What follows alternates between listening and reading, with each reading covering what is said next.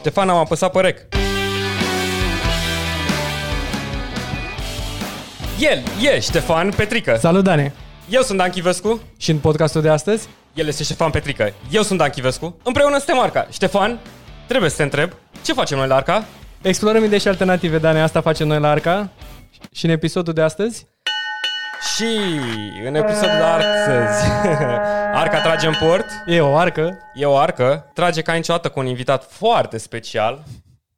Când alți tineri se pregăteau să dea bacul sau își puneau semne de întrebare la ce facultate mă duc, uh, mă fac doctor, mă fac arhitect, omul ăsta deja experimentase succesul alături de formația sa, băteau țara în lung și în lat, apoi uh, a cochetat cu radio, cu politică și în cele din urmă a dat și microfonul uh, pe cockpit și pe avion, a schimbat manșetă. scena cu hangarele și cu cockpitul avioanelor. Un om foarte special de ca care avem cu adevărat uh, de învățat și abia așteptăm să ne povestească despre el. Mihai Sturzu. salut, salut! Salut, Băi, Mihai. Eu sunt foarte impresionat de ce intro ați putut să faceți pe cuvântul cu arca vine în port, cu sirena, Da. cu tot. Wow, o embarcațiune bicamerală care Da. are acum și un capitan. A, Chiar avem un capitan acum. ce- Da, ne-am Ștefan, scos cu toții, da. lăsăm timona fără probleme în mâinile tale. Da. Chiar nu avem emoții. Perfect. E o arcă metaforică de idei, dar uh, putem să o- ne gândim și la ea în, în format fizic, evident. Excelent. Da. Bine ai venit, Mihai. Bine v-am găsit. Vă mulțumesc foarte mult că m-ați chemat. Mi se pare excelentă ideea voastră și dacă pot să contribui și eu, cu atât mai bine. Mulțumesc tare mult. Ne bucurăm. Uh, să-ți povestim așa un pic despre Arcă. Uh, noi avem trei direcții, tehnologie, educație și carieră și ești chiar un exemplu incredibil pentru că ai atins toate părțile astea. Mai Ai ales avut, foarte acum. multe, ai avut foarte eu multe v-am cariere. zis că până acum 3 săptămâni am avut telefon cu butoane, deci la tehnologie puneți-mă mai Păi, la cola. adevărul e că cu trebuia să compensezi cumva unde ai prea multe butoane în cockpit, nu puteai să ai și telefonul Da, cu atât de exact. multe butoane. Da, o- oricum, adică până la urmă gândește, interacționezi cu o tehnologie pe care foarte mulți oameni nu or să o vadă niciodată, știi? Adică mai arunci așa un ochi, așa intri în avion și mai arunci acolo, vezi acolo dial-uri, butoane, luminițe și ok, treci mai departe, știi? Dar nu, nu-ți dai seama Hai câtă să-ți spun un tehnologie e secret. acolo. La majoritatea companiilor uh, poți, să, uh, poți să-i rogi să te lase în cockpit și dacă sunt la sol cu motoarele oprite, te vor lăsa. Wow. Da. Un nice uh, tip and trick, tips and tricks, Exact. da? Da.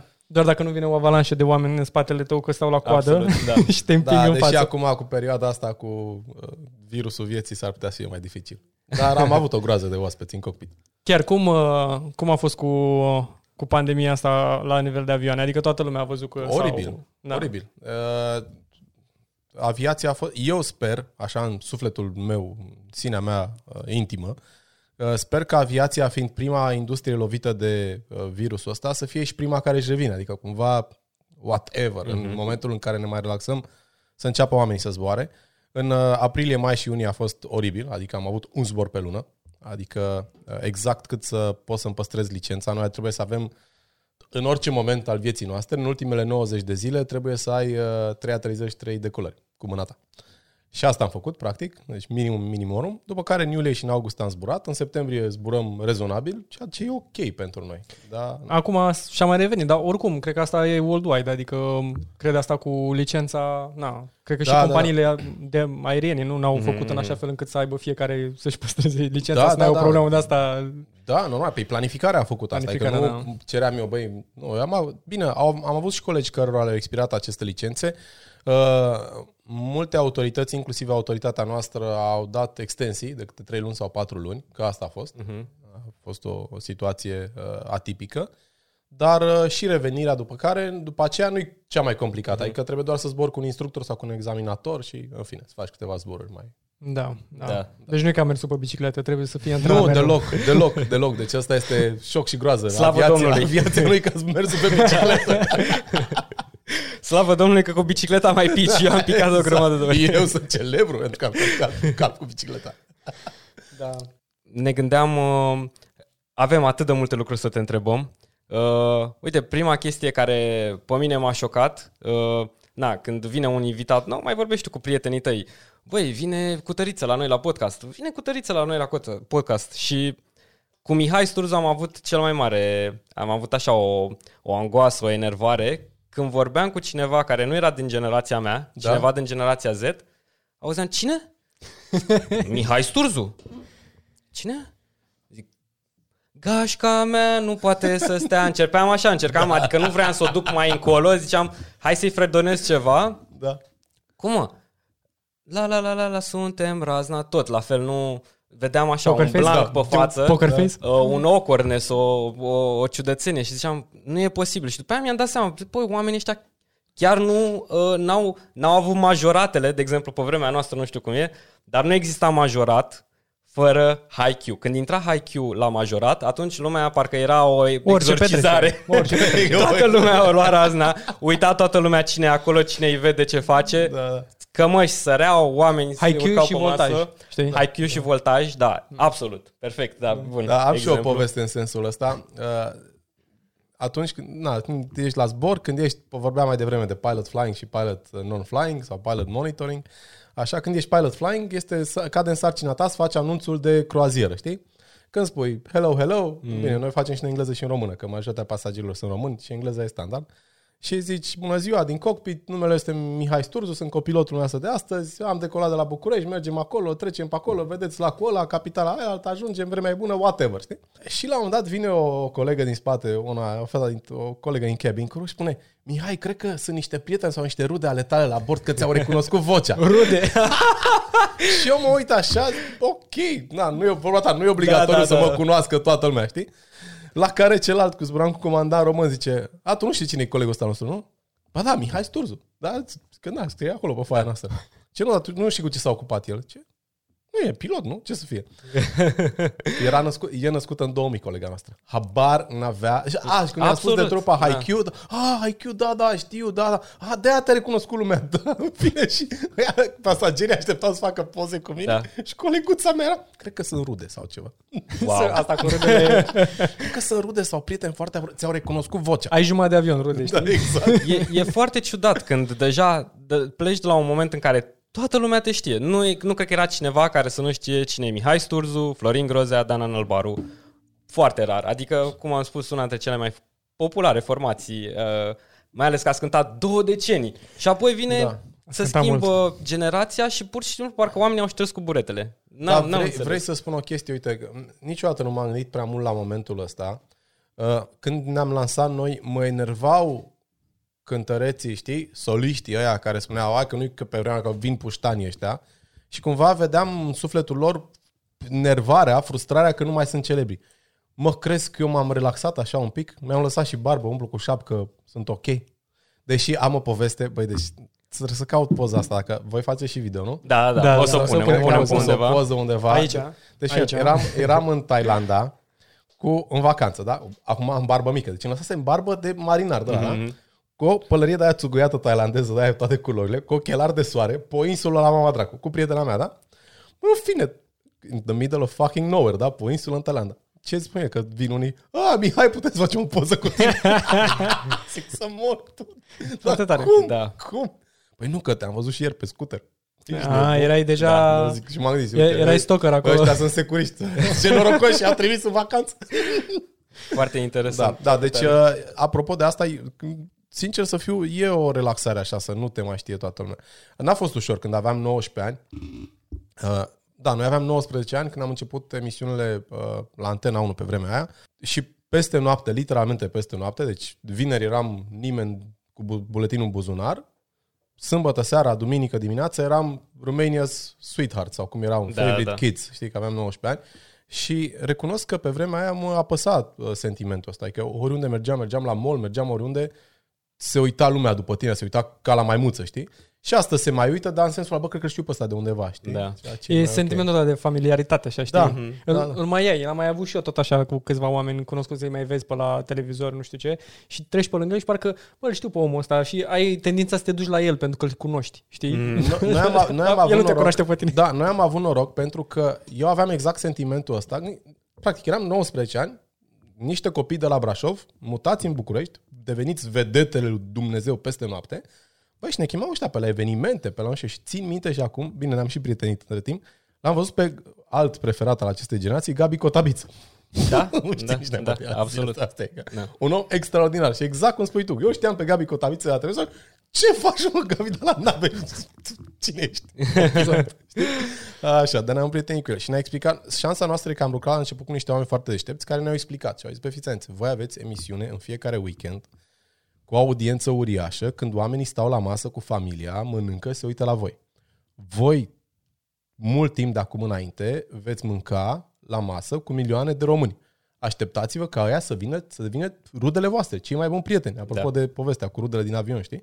Și am simțit de multe ori chestia asta. Oh, ce faci? Că noi aveam și atitudinea asta da, nu știu, n-am jucat niciodată un rol, știi? Da. Noi ne simțeam bine noi cu noi, Florin fiind prietenul meu din grădiniță, da. da. practic prieten de o viață și asta eram și pe scenă și la televizor și oamenii... Era natural, da, venea se, natural se raportau în același fel. Oh, ce faci, prietene? Oh, bine, ok. Na, uite, e viața noastră. Da. Ați avut, uh, ați avut vreun, uh, nu știu așa, un model care să vă, să vă arate, băi, uite așa se fac lucrurile uh, la nivel de notoritate și faimă? Că ai zis, cum ai zis tu, ai avut 19, mm. aveați 19 ani. Cum ați navigat în chestia asta primele, primii ani, mai ales acolo când... A fost, a fost foarte greu pentru noi. Am avut și noroc. Practic... V-a ghidat cineva asta? Cam nu, asta mă nu, nu. Ne-a ghidat viața până la urmă la noi lucrurile s-au împărțit destul de repede. Și țin minte, a fost un moment, îți spuneam că la vremea respectivă, singurul studio din țară unde puteai să faci muzică era la Sebeș, la Eddie Schneider, DJ Phantom. Uh, toate trupele mergeau acolo. BUG Mafia, 3 Sud-Est, uh, Genius, nu știu, trupele wow, din, din, din Crăciun. Ciocolata. exact. Da. Ciocolata. Uh, ca 1. Deci toate trupele astea de atunci uh-huh. mergeau la Sebeș, fain frumos, în curtea acestui domn, cu un studio genial, venit el, venit cetățean și român și german, venit cu scule din Germania, în fine. Am atunci înțeleg, da. a pornit muzica pop românească. Uh, și țin minte, la noi, în trupa a fost un moment, noi ne pregăteam să facem un, uh, un concert de lansare la Brașov și uh, plecasem spre Sebeș cu Florin, împreună cu Florin, cu mașina tatălui lui, o Dacie din 70, de seama. Ne, Clasic. Ne veneam, ne veneam cu pătura iarna când era frig în mașină, știi? E, însă, în același timp, eu trebuia să mă văd cu niște oameni de la o firmă din Brașov care voiau să sponsorizeze primul nostru concert. Și am zis, păi, trebuie să mă duc să semnez contractul cu aia, să ne dai și nouă bani, să facem un banner sau ceva de genul ăsta. Nu știu. Adică asta era sponsorizarea. Pe vremea aia, da, da, da. da sau da, să tipărim afișele. Uite, vă sponsorizăm cu afișele. Wow, ce Barter, tare. așa, da. Da, exact. și uh, eram la ieșirea din Brașov și am spus, băi, stai un pic, că n-are rost să mergem amândoi la Sebeș, că vocile sunt înregistrate, că ne vocile la Brașov. Tu te poți duce să termini melodiile, eu mă să rămân la Brașov să fac contractul cu ăștia, ne vedem peste două zile și ne... Ăla a fost momentul în care în trupa Haikyuu s-au împărțit rolurile forever. Florin a rămas cu muzica și cu studiourile, eu cu contractele și cu dealurile și cu banii. ușor, ușor, de-a lungul, întotdeauna fata, că a fost Dana, că a fost Nicoleta, a rămas în studio cu Florin și practic toată viața noastră eu mă chinuiam să fac bani, ei se chinuiau să-i cheltuie. Și asta a fost povestea noastră, știi? Uh, am învățat făcând singur, știi? Adică, nu știu, am avut un noroc cu maica mea că e expert contabil, era, că a ieșit la pensie și ne-a învățat să facem firmă. Știi? Deci ai avut un model. Da, e, da bine, mama, că s-a zis, bă, dar voi ce faceți cu banii ăștia? Păi, îi primim. Mulțumesc. Da. Că a erau... fost un șoc, nu? Când da. se tot adunau, veneau? Gândește că erau, cred că au trecut 20 de ani, s-a, cum se s-a prescris, nu? Orice de asta cu bani. S-a prescris, așa, da, da, da, exact. Da. Deci, păi, te duceai la concert și venea unul cu niște cu bani în mână, ce da. uite, banii voștri. Și eu zic, mulțumesc, rămâna să că erau niște concerte astea. Noi am fost printre primele trupe care au făcut firmă. Deci noi ne-am făcut firmă ca să deducem TVA-ul, să ne luăm echipamente, să whatever, whatever. Știi? Deci trupele erau așa în zona gri al legalității gri, sau era, neagră cu totul? Așa, venea, dar era, era și reversul medaliei, că te duceai la concert, nu știai dacă îți dă la bani sau nu știi. Ah, da, adică, Da, chiar mă gândesc acum, dacă e să facem o comparație acum cu să zicem, uh, na, erați, voi reprezentați niște modele pentru generația Absolut. noastră, generația uh-huh. din 90. Mhm. Toată lumea a crescut cu, cu voi. Uh, dacă facem o comparație acum cu vloggerii din ziua de astăzi, cu Shelly, bănuiesc că ai auzit de Shelly. Uh, da. Care Uite, apropo, mă întrebai de, de, da. de, mod, de uh, dacă cineva ne-a îndrumat. Da, am avut la televiziune, am avut un uh, tip foarte deștept, regizor artistic al emisiunii noastre, dar un tip foarte, foarte, foarte deștept, experimentat. Și ne-a zis o chestie, gândește, ai 19 ani, te aruncă cineva la, televizio, la televiziune, pe vremea aia, mamă, deci mi se pare că vorbesc de Evo Mediu, erau trei televiziuni. Nu exista internet. Deci nu exista internet. Punct. Da. da. Cred că exact High Five sau ceva de genul ăsta. Nu știu, da, era foarte puțin, era dial-up. Da, da, era, și da, era cu dial-up, da. Mă. Și erau Antena 1, ProTV și TVR1. Astea erau cele trei televiziuni.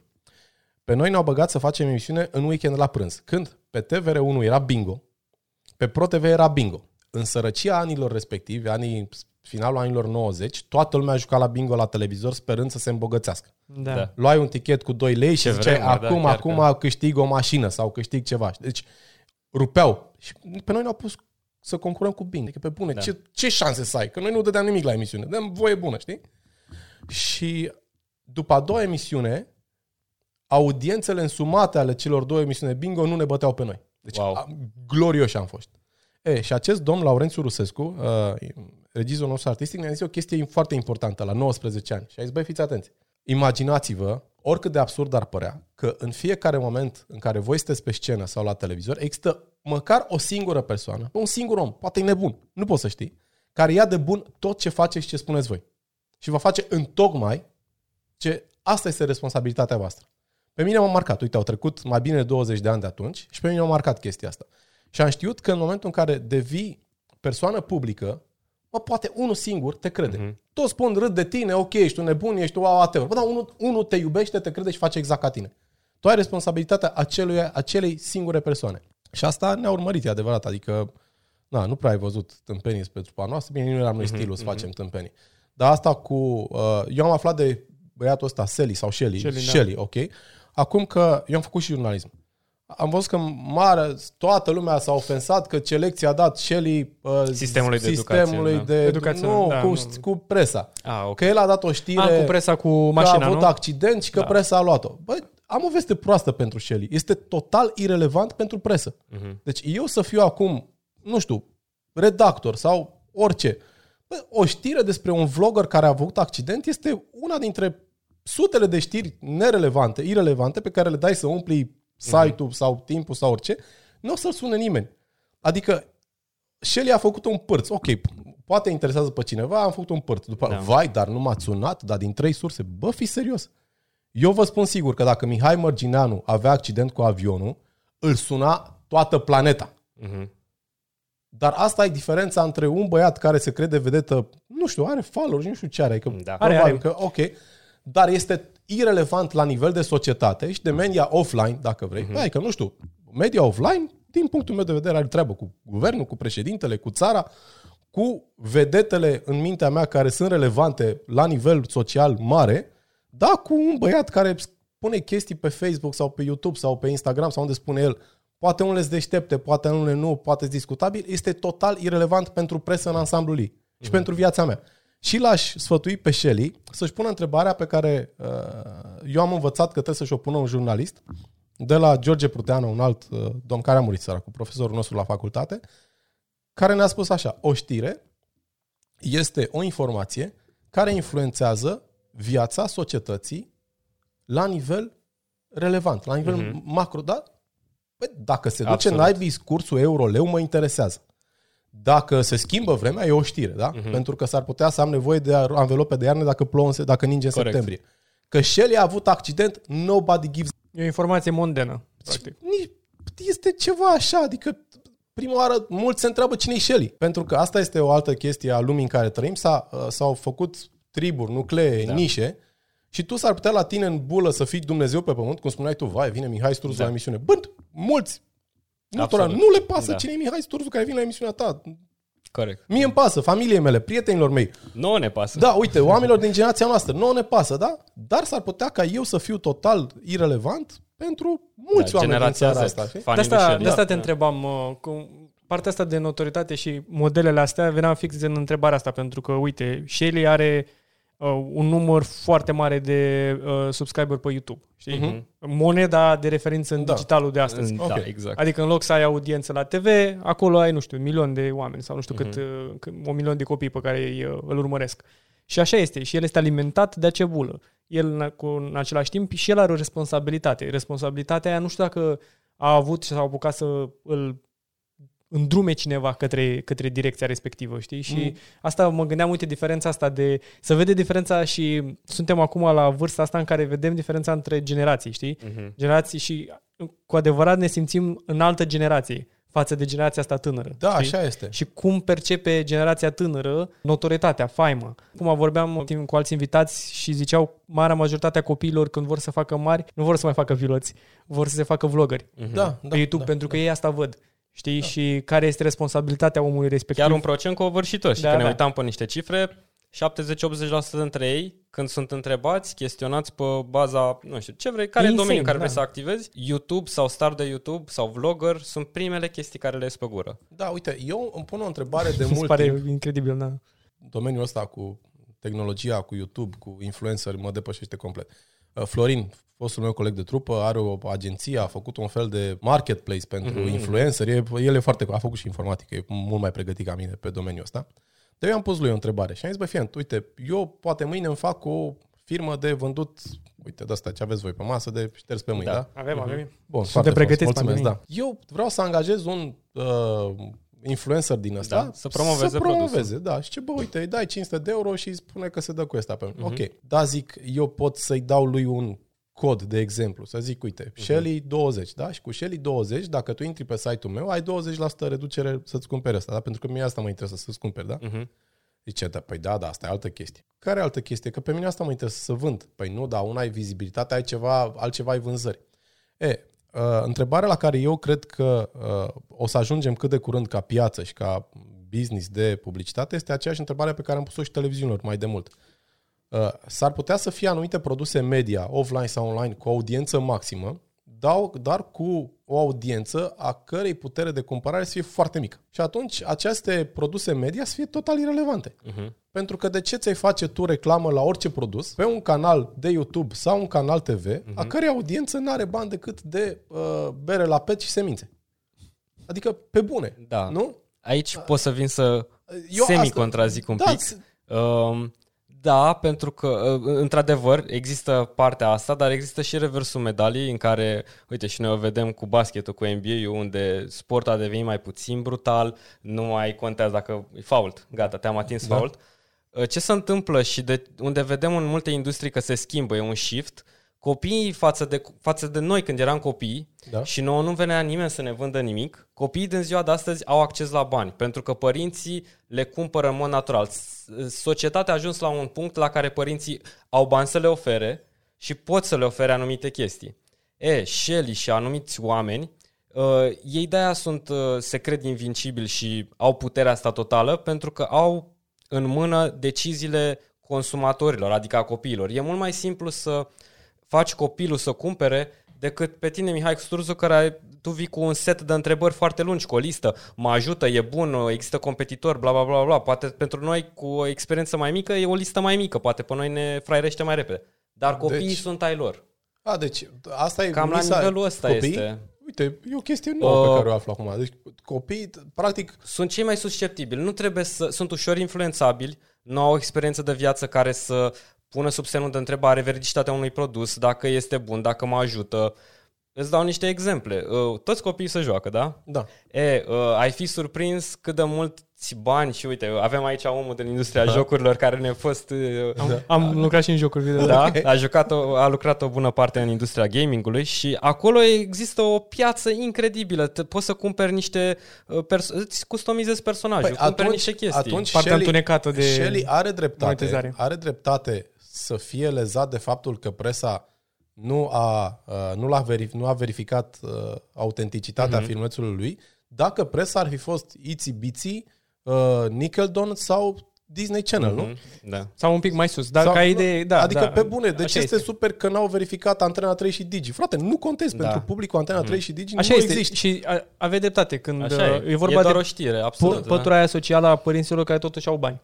Până la urmă sunt, na, cred că jumătate, 50% din Da. populația României trăiește cu 1000 de lei sau mai puțin. Probabil că da, da. Da, deci uh, aici vorbim și el la rândul lui se adresează unor copii care au acces la internet, unor Mhm. copii care își permit și acolo brandurile se, se luptă pentru oamenii aceia care au bani respectivi. Da. Și jocul s-a cam schimbat, nu vor, să le, nu vor nouă să ne vindă o mașină neapărat, e de ajuns să aibă sute de milioane de oameni, bine, n-are sute de milioane, dar zeci de milioane de oameni care se uită, de copii, dintre care e un pool foarte mare, mai dacă îi vânzi un dezinfectant sau ceva care costă 10-15 lei, faci mai multă vânzare decât uh, a înțeles. vinde Bravo. ceva mare. Bravo. Deci uh, totul s-a dus către... uh, Da, mi-a plăcut mult cum ai zis de domnul Laurențiu și de faptul că v-a în- însămânțat uh, ideea de responsabilitate. E, parcă asta a dispărut. Da, Nu dar, se uh, gândesc ce se schimbă când vii și le shamelessly, așa, fără rușine, le împingi niște produse care pe tine te ajută în mod direct. Tu vinzi mai mult, ai mai mulți bani.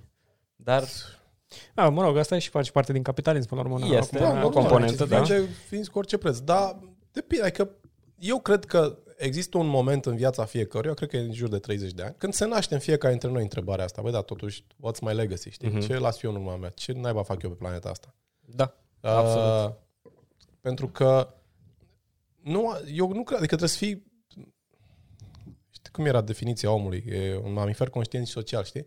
Uh, nu poți să fii doar social. uh-huh. Deci, la un dat, conștiința asta a, a propriei persoane ca parte a unui întreg și faptul că ai o responsabilitate, eu cred că se naște în, în mulți. Și Da, cred că și egoismul ăla care l-ai când ești tânăr începe să se atenueze, da, se atenueze, să, da, să da. simți un pic diferit, uh, știi, societatea pe în Nu care știu. ești. Poate ai oameni care depind de tine, responsabilitate pe care o simți gradual, dar atunci când te lovește faima, să zicem, da. responsabilitatea aia nu o ai natural. Cine s-a născut un om responsabil și serios cu toate cunoștințele în, în mintea Crești, lor? sigur că da. Crești și trebuie să știi cum să te adaptezi. E, uite, vă dau o veste foarte proastă, v-ați ales un invitat uh, total greșit pentru lecția asta.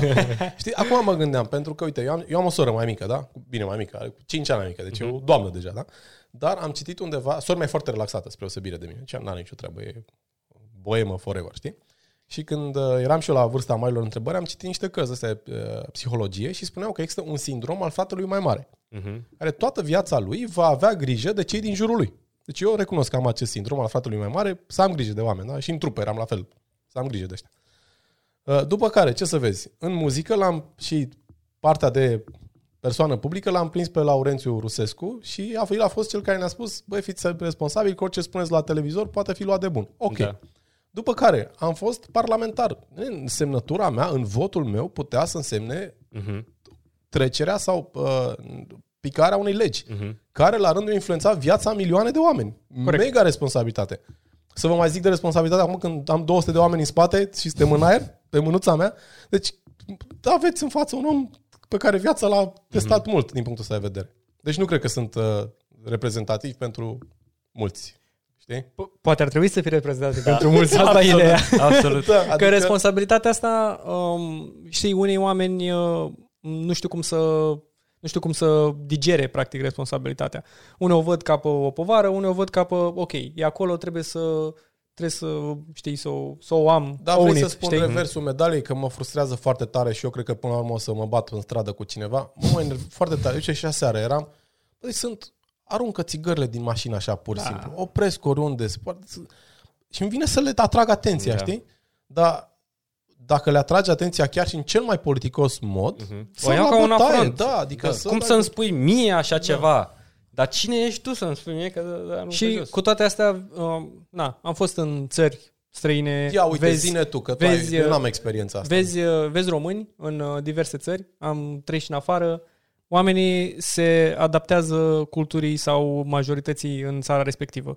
Uh, vedeam oameni în, uh, în uh, nord, în țările nordice în care stăteau români, Mhm. da, veneam spre România, uh, stăteau frumos uh, pe scaun, Da. da. aeroport, luăm aeroportul, că aeroportul Da, vezi da, toate da, da, tipologiile acolo și le știi.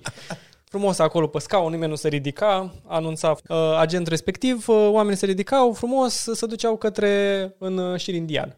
În uh, Otopeni, Buluc, zici că să vând, uh, nu știu, CD-uri uh, gratuite acolo sau să dau CD-uri gratuite, știi? Da. Stai buluc acolo pe toată lumea, distanțare socială acum, nu știu, zero. Uh, Te arunci acolo și stai mă că vreau să intru eu primul în avion ca să stau jumătate de oră după aia sau să fac un, uh, să fac un dop în care nu mai știe, nu mai știu stoardezele cum să le, cum să-i pună pe oameni Da, mai da, repede. Și aceiași oameni. Aceeași, Aceiași oameni. De- Am mers cu ei, uh, întâmplarea a fost la un moment dat, tot pe un zbor uh, uh, Malmo-București uh-huh. uh, și cu ace- a, cred că erau cam aceiași oameni, nu știu ce s-a întâmplat. Cred că a fost la un moment dat un weekend și am venit, am zburat uh, și am plecat. Mhm. Da, da, am da, făcut da. așa un uh, de asta scurt.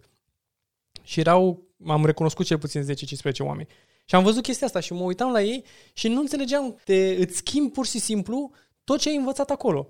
Și sunt foarte mulți oameni. Tot, am tot văzut în ultima vreme în România. Adică în vrei să mediul spui de că stăteau la, construcții. la coadă A- ordonat? În- Nu, la coadă stăteau în Suedia, Da. Aici, Buluc, Gen buluc în România. Buluc în România. Da. Și uh, automat când vii în țară, tu vrei să-ți tratezi țara ca pe un gunoi, cum ziceai și tu. Da. Nu o să vezi niciodată ăla că o să arunci acum un, un muc de țigară în Germania pe, pe stradă, pentru că știe că o să primească amendă. Sau o să fie, o să fie ostracizat, nu știu cum, Da, da. orice. Cineva o să-i da, zică din ceva. Perspectiva, respect- din perspectiva aia. Și nu o să vezi oameni care să facă chestia aia.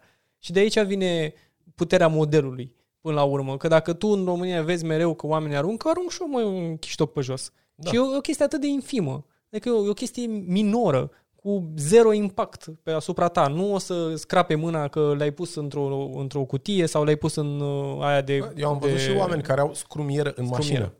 Da. Au scrumieră, mai nici scrumul nu le Dar asta e, am și o poveste de asta. Mă duceam la Napoli într-o vară cald rău, știi? Acum, acum știu toate detaliile legate de aeroport, avion, știu exact ce se întâmplă, știi? Și am ajuns cu uh, autobuzul lângă avion și așteptam să fim îmbarcați. Eu știam că până nu se termină alimentat avionul, nu ne lasă să, că, să ne dăm jos, că e o procedură, în fine. Nu ai voie să îmbarci cu, dacă n-ai și pompierii la autopen, whatever. Și știam că acum, Napoli fiind aproape, mă gândeam că mai mult de 7-8 tone n-au cum să ia, în fine, deci știam cam că durează, mai dura 5 minute. Băi, era o doamnă, spume, dați-ne drumul, ne e cald, ne sufocăm, ne tratați ca animale, vai, nenorocire, românii ăștia, auto aeroportul, compania aeriană, deci înjura peste mă toată lumea. N-a durat două minute, ne-au deschis ușile, am dus în avion, aer condiționat, frumos, relaxare, bun, bun.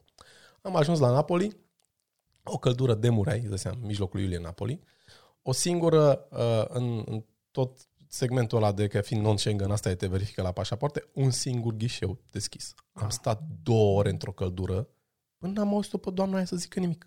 Bă, nimic. Da. Da. Da. Să zică, băi, italienilor, Da. dați-ne... Bă, nimic.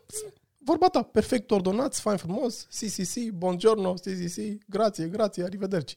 Și asta e chestia, e puterea colectivă până la urmă. Mhm. Mm-hmm. Dacă tu te obișnuiești într-un stil, e foarte greu să schimbi mentalități. Dar în același timp, uite că vorbeam înainte să intrăm în uh, emisie, Da. în emisie editată, uh, vor, vorbeam atunci că ai, cât ai fost uh, în Haikyuu, ai, ai mers literalmente peste tot în România. Da, Există vreun punct comun așa pe care îi unește pe români așa? da, Adică toate păturile sociale, cred că ai văzut da. Uh, toată lumea. câteodată mi-aș fi dorit să mai fi făcut două facultăți, dar nu mai apuc să le fac, că n-am nici atâția ani, nici psihologie și drept. Uh, Dar am observat, am înțeles că se numește, dacă fac vreo greșeală flagrantă, să mă certe. ok. Nu e uh, problema. Așa, E un safe space uh, aici. Exact. uh, Experții în psihologie, cred că se numește exemplu primordial sau ceva de genul ăsta. L-am văzut și în, uh, în, cu trupa și l-am văzut și în trafic. De exemplu, ne dăm jos de pe scenă, în fața unei mulțimi de copii, de tineri, de... toți amuțiți. Uite pe ea, uite pe ea, uite. Toți au un pix și un creion în mână sau un telefon să facă Mhm. o poză, dar nu îndrăznește niciunul, știi? În secunda în care primul a Unu. spart bula, pac, toți dau grămadă, știi? Exact și în trafic, știi? Stai la coadă, stai la coadă, nu e nimeni pe linie de tramvai. Bă, aici nu se mai circulă pe linia asta de tramvai sau oprit tramvai, dar nu te baci, știi? În secunda în care s-a băgat unul, bum, s-a zbat toată lumea. E, acest exemplu primordial cred că funcționează foarte bine în a încălca regulile, Mhm. în sensul în care, uite bă, un polițist care nu respectă regulile, păi ce, eu sunt mai prost? Hai să, știi? Mhm. Dar nu cred că funcționează invers. Nu cred că funcționează în sensul în care, uite bă, unul care respectă regula. Hai să, știi, adică mi se pare un one-way ticket, da, știi? am înțeles. Adică în momentul în care cineva încalcă regula, în momentul ăla ne-a legitimat pe toți să nu mai respectăm. Și din păcate, na, acum tot mă mai întorc către politică din când în când, au fost momente în țara asta, momente importante, în care au fost încălcări grave ale regulilor și de bun simț până la urmă, de la cele mai înalte figuri ale statului nostru, de la președinte, prim-ministru, Mhm. știi? Cea mai recentă meu că aminte făceau, toată lumea stătea în casă să ne punem mă și a apărut poza aia cu jumate de guvern la băute, fără mască, fără nu știu ce, știi? Da. E, și este greu după, după aia să mai explici oamenilor, mm-hmm. da? Pa- Pasagerilor exact. de la Malmö sau de la Malmö, băi, am glumit, respectați regulile, Da. știi?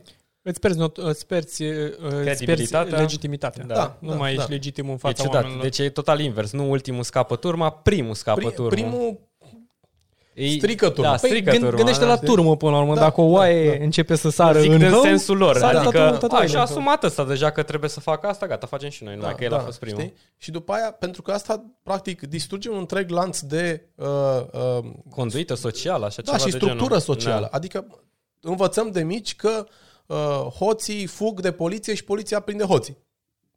Really? Pe bune? Că Acum Da. două seri ne explică, de o săptămână încoace ne explică poliția cât de bine au făcut ei că s-au văzut cu interlopii noaptea? A fost pe o decizie bune. calculată. Da, adică, uh-huh. for, adică a, eu astăzi Suntem în cu ochii București, pe voi. dacă, dacă îmi taie unul fața și mi intră către mine și mie mi se pare că e un pic mai lat în spate și mai tatuat și mai bărbos, stau pe fundul meu. Nu mă dau jos. Că poate e vreun interlop care e prieten cu poliția și poliția nu vine să mă Absolut. salveze, știi? Absolut. Ceea ce e foarte nasol, pentru că despre asta vorbim despre uh, structură și construct social, știi? Mhm. Păi nu mai ai niciun construct, e Da. fie, fiecare pe pielea lui. Și Că momentul- e valabil doar pentru unii, nu e pentru Da, toți. da. Și după aia se Similar, duce la anarhie. Și în anarhie Dar acolo... eu cred că suntem aproape. Suntem aproape. Da. Da. Da. Eu sunt mai, un pic mai optimist. Tot mă uit în state acum ce se întâmplă acolo și în același timp am avut revoluții. Am avut oameni care s-au, au murit pentru țară. Au fost uh, o groază de proteste. Cred că uh-huh. am avut proteste odată la 2 ani. Nu mai știu, cred că văzusem... Uh, era ori în uh, documentarul de la Recorder, 30 de ani de la democrație. Da, da, da. da, Foarte bun. da, uh, da, da. Și am, Segmentul, da. tot segmentul ăla, cât, cât am avut proteste. Și am avut proteste și s-a Da, exercitat da, da. partea asta democratică. N-am fost, în afară cu excepția mineriadelor și a Revoluției, și asta a fost atunci când era totul super hazy, da. totuși am fost destul de stabili. Adică mie mi se pare că chiar și cu drapajele din 10 august și așa mai departe, am fost destul de stabil față de alte țări. Da. Adică ne uităm în Statele Unite, un adolescent Belarus. cu arma Da. în Belarus, Da, da, da, da. da, adolescent cu arma care împușcă oameni în spate, uh, Black Lives Matter și așa mai departe, în Belarus, Da. Da. nici nu știu, în Rusia nici nu vreau să mai știu, că acolo nici măcar nu vezi, adică nu e Da. transparență acolo, cine știe Ți că este frică să n-ajungi la pârnaie sau mort mai Da. degrabă. Da. În Berlin, acum, uite, acum au fost proteste în Berlin, Da, și la Londra. la Londra. Sunt, sunt Da. proteste. În același timp, uite, s- sunt un pic mai optimist. Totuși, românul, nu știu dacă e neapărat uh, nepăsător sau... Uh, um, dar, în același timp, e, într-un fel, să ține acolo, știi? Da, mă, uite, în jur acolo, dar în jur în sinea mea sau cu prietenii la bere, știi? Da. Dar nu o să iau bere acum și o să-i dau în cap la vecin.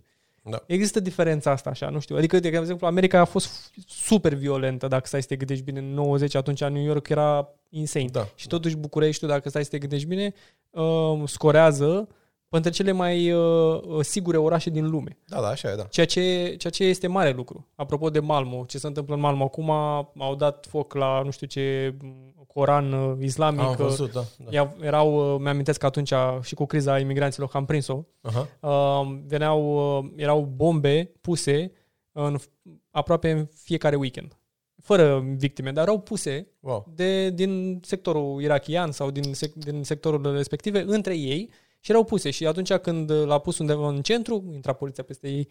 Da. Dar să știa. Și era chestia asta cu atentate. Ceea ce la un moment dat era de new normal. Să vezi Da, da, un da, da. atentat aici, Mhm. n-am, n-am experimentat deocamdată, știi? Slavă Domnului. Sunt un pic mai optimist față de rău. Adică există violență, da, sunt foarte multe probleme, avem, dar partea asta super violentă, românul nu cred că e neapărat violent Da. în sine asta. Asta mă gândeam la punctul meu comun. eu dacă cred, era eu, între cred că oameni. e, eu cred că e violent așa, până la nivelul ăsta de... Ne Ha, să jurăm, ne jurăm intimideze, de să- cât e gardul Da. între noi, știi? Toată Da, lumea e, absolut. e vânjoasă. Când Ai Da, văzut gardul pe internet jos, că tot da, vorbeam exact. de chestia asta, unde e un Gardul gard jos, da. care nu, peste care nu poți să treci. Nu știi din ce colț al țării te înjură sau zice ceva. Da, exact. Imediat, acolo are zero filtru. Și în online, dacă stai să te gândești bine, asta se vede cel mai bine în online. Da? Acolo gardul ăla este internetul și Da, da, da, încep da. să înjuri și să arunci uh, cu, cu cât poți tu de mult, pentru că știi că nu o să vină la ia mă să vină acolo să da. se întâmple ceva. Nu, te- ce, eu nu pot să împărtășesc optimismul ăsta, recunosc, dar cred că uh, noi așa putem ca societate să progresăm atâta timp când nu ne zgulție cineva sau ceva, știi? Că atâta timp cât avem o inerție în care fiecare morole să-și face treaba și mergem așa într-o direcție, suntem ok. Dacă, Doamne ferește, se întâmplă ceva, nu cred că Și, da. da, ne va fi ușor. Și ne, ne gândeam așa că mereu suntem negativiști, mereu vedem, Mhm. mm. bă, ce nasol în România, ce nasol în România. Da, sunt foarte multe chestii nasole în România, evident. Mereu ne uităm în, faț, în față, mereu ne uităm în uh, stânga hărții, dacă stai să te uiți Mhm. la hartă, Da. nu ne uităm niciodată în dreapta. Recomand tuturor să ducă, să treacă prutul un pic, să vadă, să vadă cum ar fi România acum. Mhm. Da, Dacă e o nu- experiență, da. E o experiență. M-am dus, când m-am dus la Chișinău prima dată am crezut că nu e adevărat. Am simțit cum era Brăila în 96. Da, da, da, da, da. Deci- Deci, excursie în timp, da. Da. De excursie în timp. Și totul, și de la um, de asta, oborul lor acolo în care vindeau toate, toate prostiile. Bună, să nu știu, ați cântat și în Chișinău? Cred că ați Normal, cântat. normal. da. Și, na, oamenii, cât erau ei? Erau practic tot români. Și tot da, uh, da, da. erau la fel. Numai că diferența era regimul. Mhm. Și multe alte chestii. Dacă ai idee, adică da. vrei să te duci într-o excursie în timp, treci prutul și vezi ce se întâmplă acolo. Da, nu, Benzina e mai ieftin, ce drept. Și au ciocolată bucurie. Eu, uh, dacă ar fi așa să mă întrebai de o chestie nationwide, uh, un lucru bun despre țara noastră și despre structura socială în care trăim acum este că uh, există o permisivitate foarte mare, o, cum spun eu, o, O libertate. o libertate, da, adică un copil deștept, indiferent că se naște la București în sectorul 1 sau Brăila, Mhm, Dâmbovița, Brașov, poate, poate să reușească în țara asta, știi? Așa e. More or less, știi? Adică nu, nu ești acolo în faza aia în care, băi, asta e, m-am născut sărac și trist, o să mor sărac și trist. Nu, în România poți să ai succes cu muncă sau cu influențări acum pe vremea mea era Da. cu muncă, nu mai cu altceva, nu știu. Așa, dar asta mi se pare o, o chestie bună și uh, am am văzut-o în multe zone ale țării și sunt oaze de succes așa. Am o groază de prieteni virtuali, eu sunt bătrân sunt cu Facebook-ul așa, și v- în vacanțe văd unde se duc oamenii acasă. Băi, și te mir, pur și simplu. Deci nu știu ce super director pe la o mega companie se duce acasă la țară, frate. Deci pe bune, la Da, țară, țară, știi? Bă, ce dor mi-a fost de ei mei, știi? Ceea ce e o veste bună pentru, pentru oamenii normali din țara noastră. Asta e foarte bine. Că dacă avem, avem dragostea asta Da. da. de a te întoarce acasă și asta e cu atât mai bine că ai și dorința poate de a schimba. A te Da, da, duce acasă da, să da. faci mai bine. Adică pe să bune, uite, mie, îmbunătățești. îmi scriu o groază de copii care vor să facă piloți. Băi, în România Asta e poți, să te, fantastic. da, poți să te faci pilot. Nu știu, în alte țări îți trebuie mulți bani, îți trebuie sute de mii de euro să te faci pilot. În România nu e așa scump. Care sunt pașii de a deveni pilot în România atunci? Să-mi scrie mie un mesaj pe Instagram. Sau Pe ce- întâi, înainte de a ne spune pașii, dă-ne așa un de ce. Cum, cum te-ai trezit tu într-o dimineață și ai zis, bă, gata, nu mai, gata cu microfonul, vreau eu să fiu pilot, Aia, vreau păi să nu, că zbor. asta a fost dinainte de microfon. Aha, deci, aha, voi deci asta n- e pasiunea. Voi, da, voi n-aveți cum să o știți pe asta, că n-a, n-a, nu erați născuți pe vremea lui Ceaușescu. Probabil. Deci, din nou, încă o poveste oribilă. Bun. Apropo de Chișinău românesc, da? Da. Uh, Eu sunt născut în 79, deci la Revoluție aveam 80, și- uh, în 89 aveam 10 ani. Bun. E, la 10 ani nu ești chiar cel mai responsabil copil din lumea asta, dar înțelegi planeta, da? E, imaginați-vă că eu am crescut la Brașov, în spatele blocului cu prietenii mei de o viață, care sunt și astăzi prietenii mei, într-o țară din care știam și de la părinții noștri și era common knowledge că nu poți să ieși, nu poți să te duci, hai mă la Paris, că vreau eu, hai la New York, hai la Malmö, Mhm. hai la, să vedem un meci de basket la Houston. Nu, nu exista această posibilitate în sensul că nu aveai voie să ai pașaport.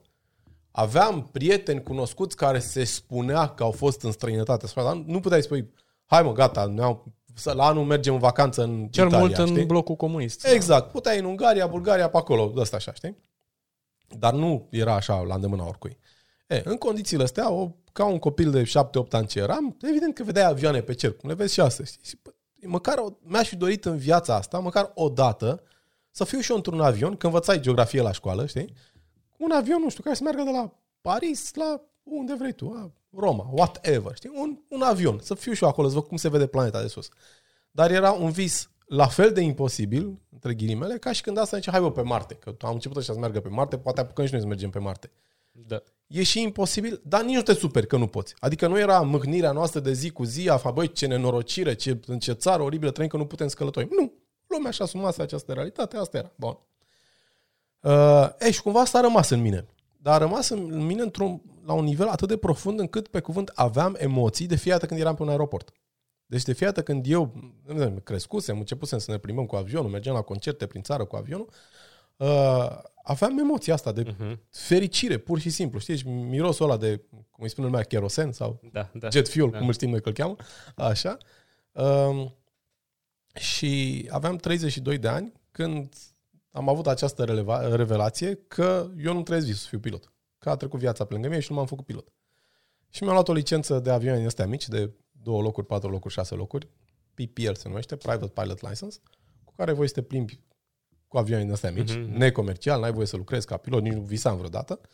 Am zburat ce am zburat, practic orice. Când intri în, probabil ca și în lumea voastră, când intri în lumea asta a IT-ului, a podcastului, încep să știi pe toată lumea. Așa și cu aviația. Uh-huh. E o lume atât de mică în România încât într-o săptămână știi pe toți care sunt piloți, care au avioane, care închiriază avioane, care repară avioane. Adică, na, Mai ales Mai ales că pe Intri în partea asta de breaslă, avioane. intri în Da. breaslă. Da. puțină lume știe că avioanele mici sunt mai ieftine decât mașinile, deci na, asta e altă poveste.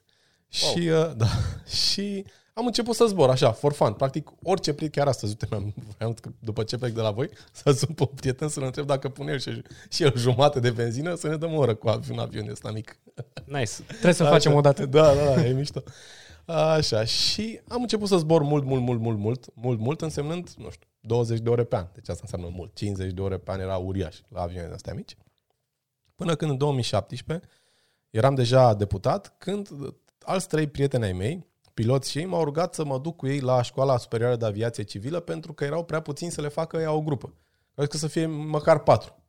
Și măcar la teorie să mă duc cu ei, că mă roagă, mă roagă, mă roagă. Ok. Uh, Teoria nu era așa scumpă uh, și e valabilă șapte ani. Și am zis, bă, măcar la teorie vin cu voi teoria de ATPL, se numește Airline uh, Transport Pilot License, deci cea mai înaltă licență Comercial. comercial. Da. Și m-am dus cu ei, mi-a plăcut atât de mult, încât nu am putut abține din a învăța și ne a zbura, a învăța și a zbura, a zbura și a învăța. A fost foarte greu, recunosc pentru mine, la 37 de ani, practic am mai făcut încă o facultate.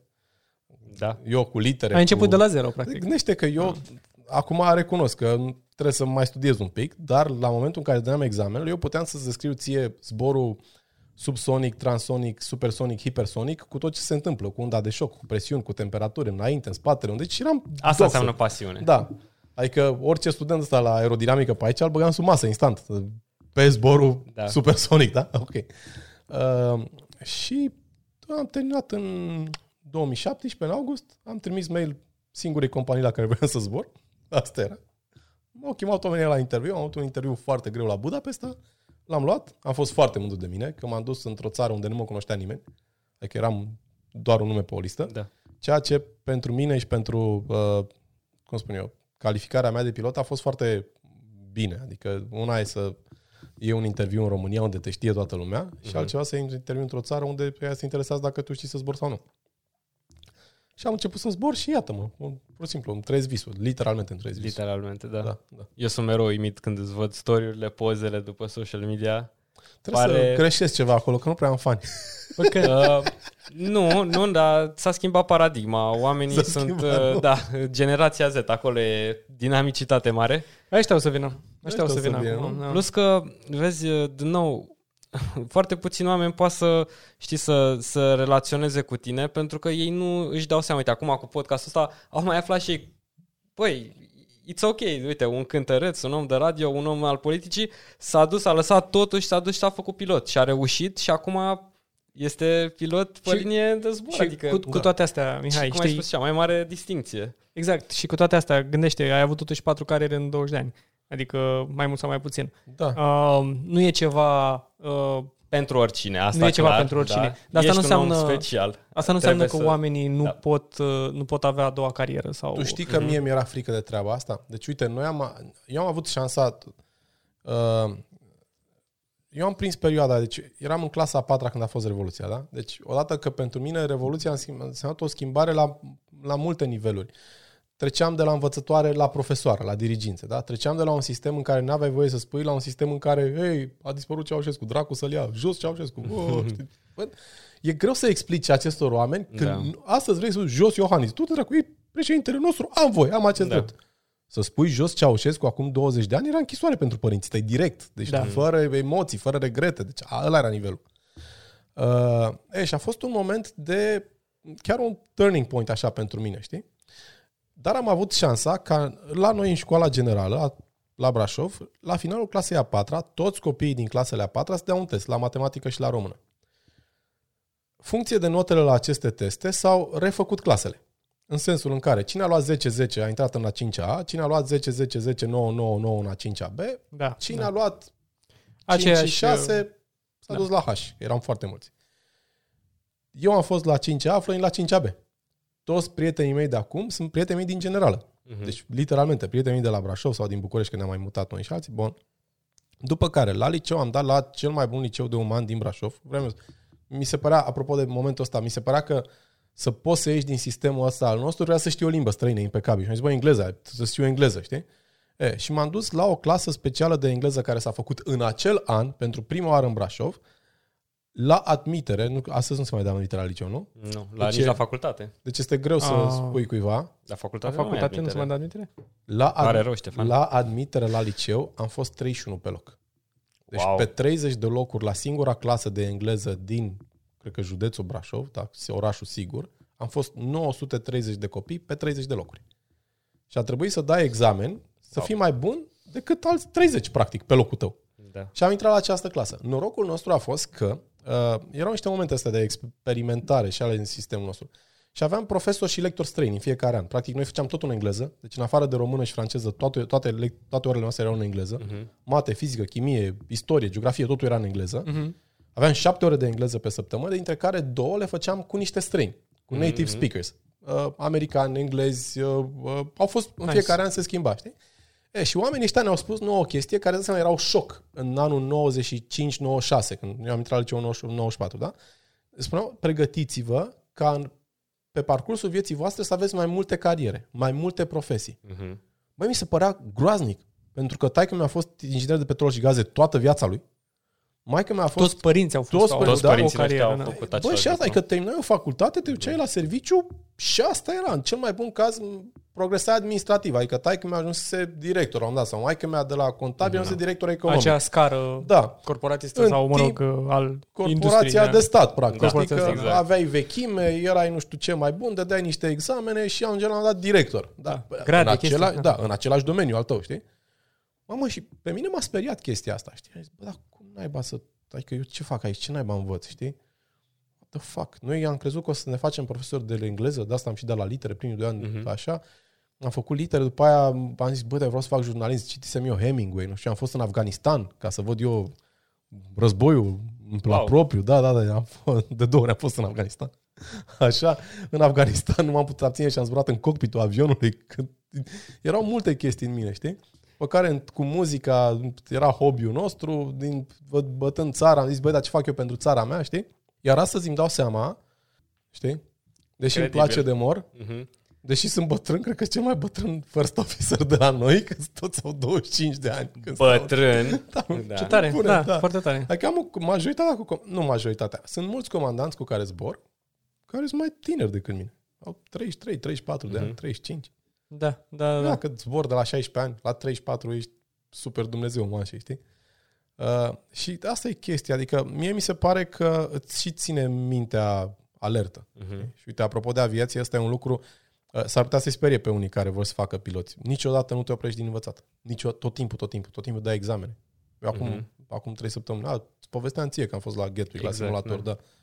Asta e. Fiecare, la fiecare șase luni, cineva te verifică Ai Exhaustiv. componenta asta. Noi punem tot timpul accent, cam toți oamenii care vin la podcast, uh, cam la tine nu mai zic, tu ești extre- exemplu extrem, că ai învățat să înveți și ai repetat procesul în patru și ai avut succes în patru domenii diferite. E cam, cam chestia asta reieșea de la toți ca, să zicem, o, o constantă. Oamenii, oameni care erau de, de succes. Na, să zicem că aducem oameni uh-huh. ca lumea, uh, toți aveau aceeași revelație. Mă, la facultate sau la școală sau așa, trebuie doar să înveți să înveți și să nu te oprești niciodată.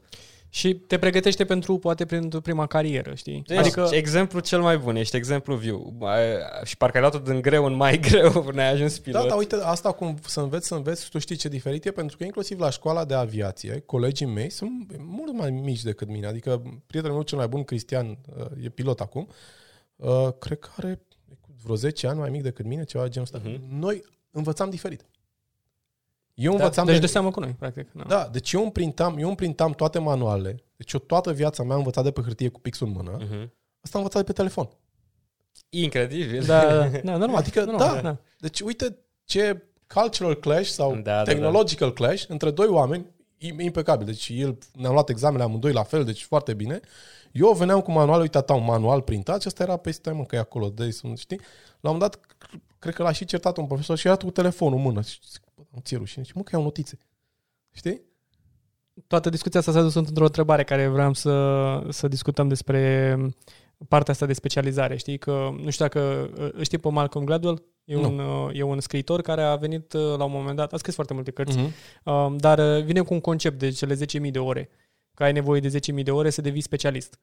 Și Da, în orice toți, domeniu. În orice domeniu, Da. știi? Așa Uh, este. mă rog, e popularizată de el, nu e s- scrisă de el, Absolut, da. dar uh, partea asta de specializare, știi? Și acum ai început asta cu aviația și ziceai că trebuie să înveți. Să poți, și aici, la aviație, cred că poți să cuantifici mult mai bine chestia asta, că chiar ai nevoie de orele respective Da, să da. devii acolo, știi? Un comandant, probabil cu foarte multă experiență, vine și cu o bonificație la sfârșitul, nu știu, 20 de ani de carieră, cu, nu știu, 15.000 de ore de zbor Da, sau așa ceva de este, genul ăsta. așa este. Și omul ăla deja, pentru că, na, are acele ore. Cum te vezi tu? Și ai, într-un, într-un fel ai răspuns un pic la întrebare, dar ai vrea să rămâi să te specializezi în aviație sau vrei la un moment dat să pivotezi către altceva? Care ar fi următoarea, nu m-am a gândit. cincea, Deci, uite, apropo de aviație și de ce... the fifth element? Uh, deci, asta e o chestie pe care eu am încercat să o transmit multor oameni cu care am interacționat. Pentru mine, visul ăsta de a fi pilot era un vis foarte confortabil, atâta timp cât era de neatins. Pentru că mă, era greu, adică pe bune, niciodată nu m-am gândit că voi putea să învăț atâta mate și fizică, niciodată nu m-am gândit că voi putea să trec prin atâtea interviuri și atâtea examene, deci dai examene, deci numai pentru licență, dai 14 examene la școală, 14 examene la autoritate, toate grele. Ca să vă fac uh, o comparație, există în lumea asta uh, cele două autorități mari, FAA american și ASA european, practic pe cele 14 materii, care nu știu, navigații, comunicații, whatever, whatever, whatever, principii de zbor, au făcut niște baze de date cu întrebări, care sunt cumva oficiale, știi? Adică există software să te antrenezi în aceste întrebări, știi? E, în America există o bază de date de vreo 6 sau 8 mii de întrebări, da? Mhm. Câte credeți că sunteți în Europa? Că sunt în Europa? 2000. 24 de mii. 24. Oh, d- mult 24 mai de mult? mii de Credeam că întrebări. Suntem mai puțin riguroși. Nu, no, noi suntem biro- Dumnezeu Wow. wow. birocrației. Deci, 24 de mii de întrebări, nu știu, într-o viață, mă gândeam, zic, bă, da, ok, cineva spune, cam de aici s-ar putea să spice. Hey, Da. you're safe. Ok, hai să nu uităm peste 24 ele. de mii, da. Frate. Deci ajunsem să fac, e un soft, o aplicație, Aviation Exam se numește. E, și vă rog să mă credeți, când, am des, când deschideam prima oară un manual, nu înțelegeam, nu, eu am făcut engleză, da? Deci cred că am voie să și predau engleză în România. Nu înțelegeam ce voia, ce a spus autorul. Deci, Da. bă, nu, vorbele alea nu aveau sens în mintea mea. Și era foarte, foarte greu. Uh, dar partea bună este că atâta timp cât dai exam, examene, îți menții creierul super antrenat.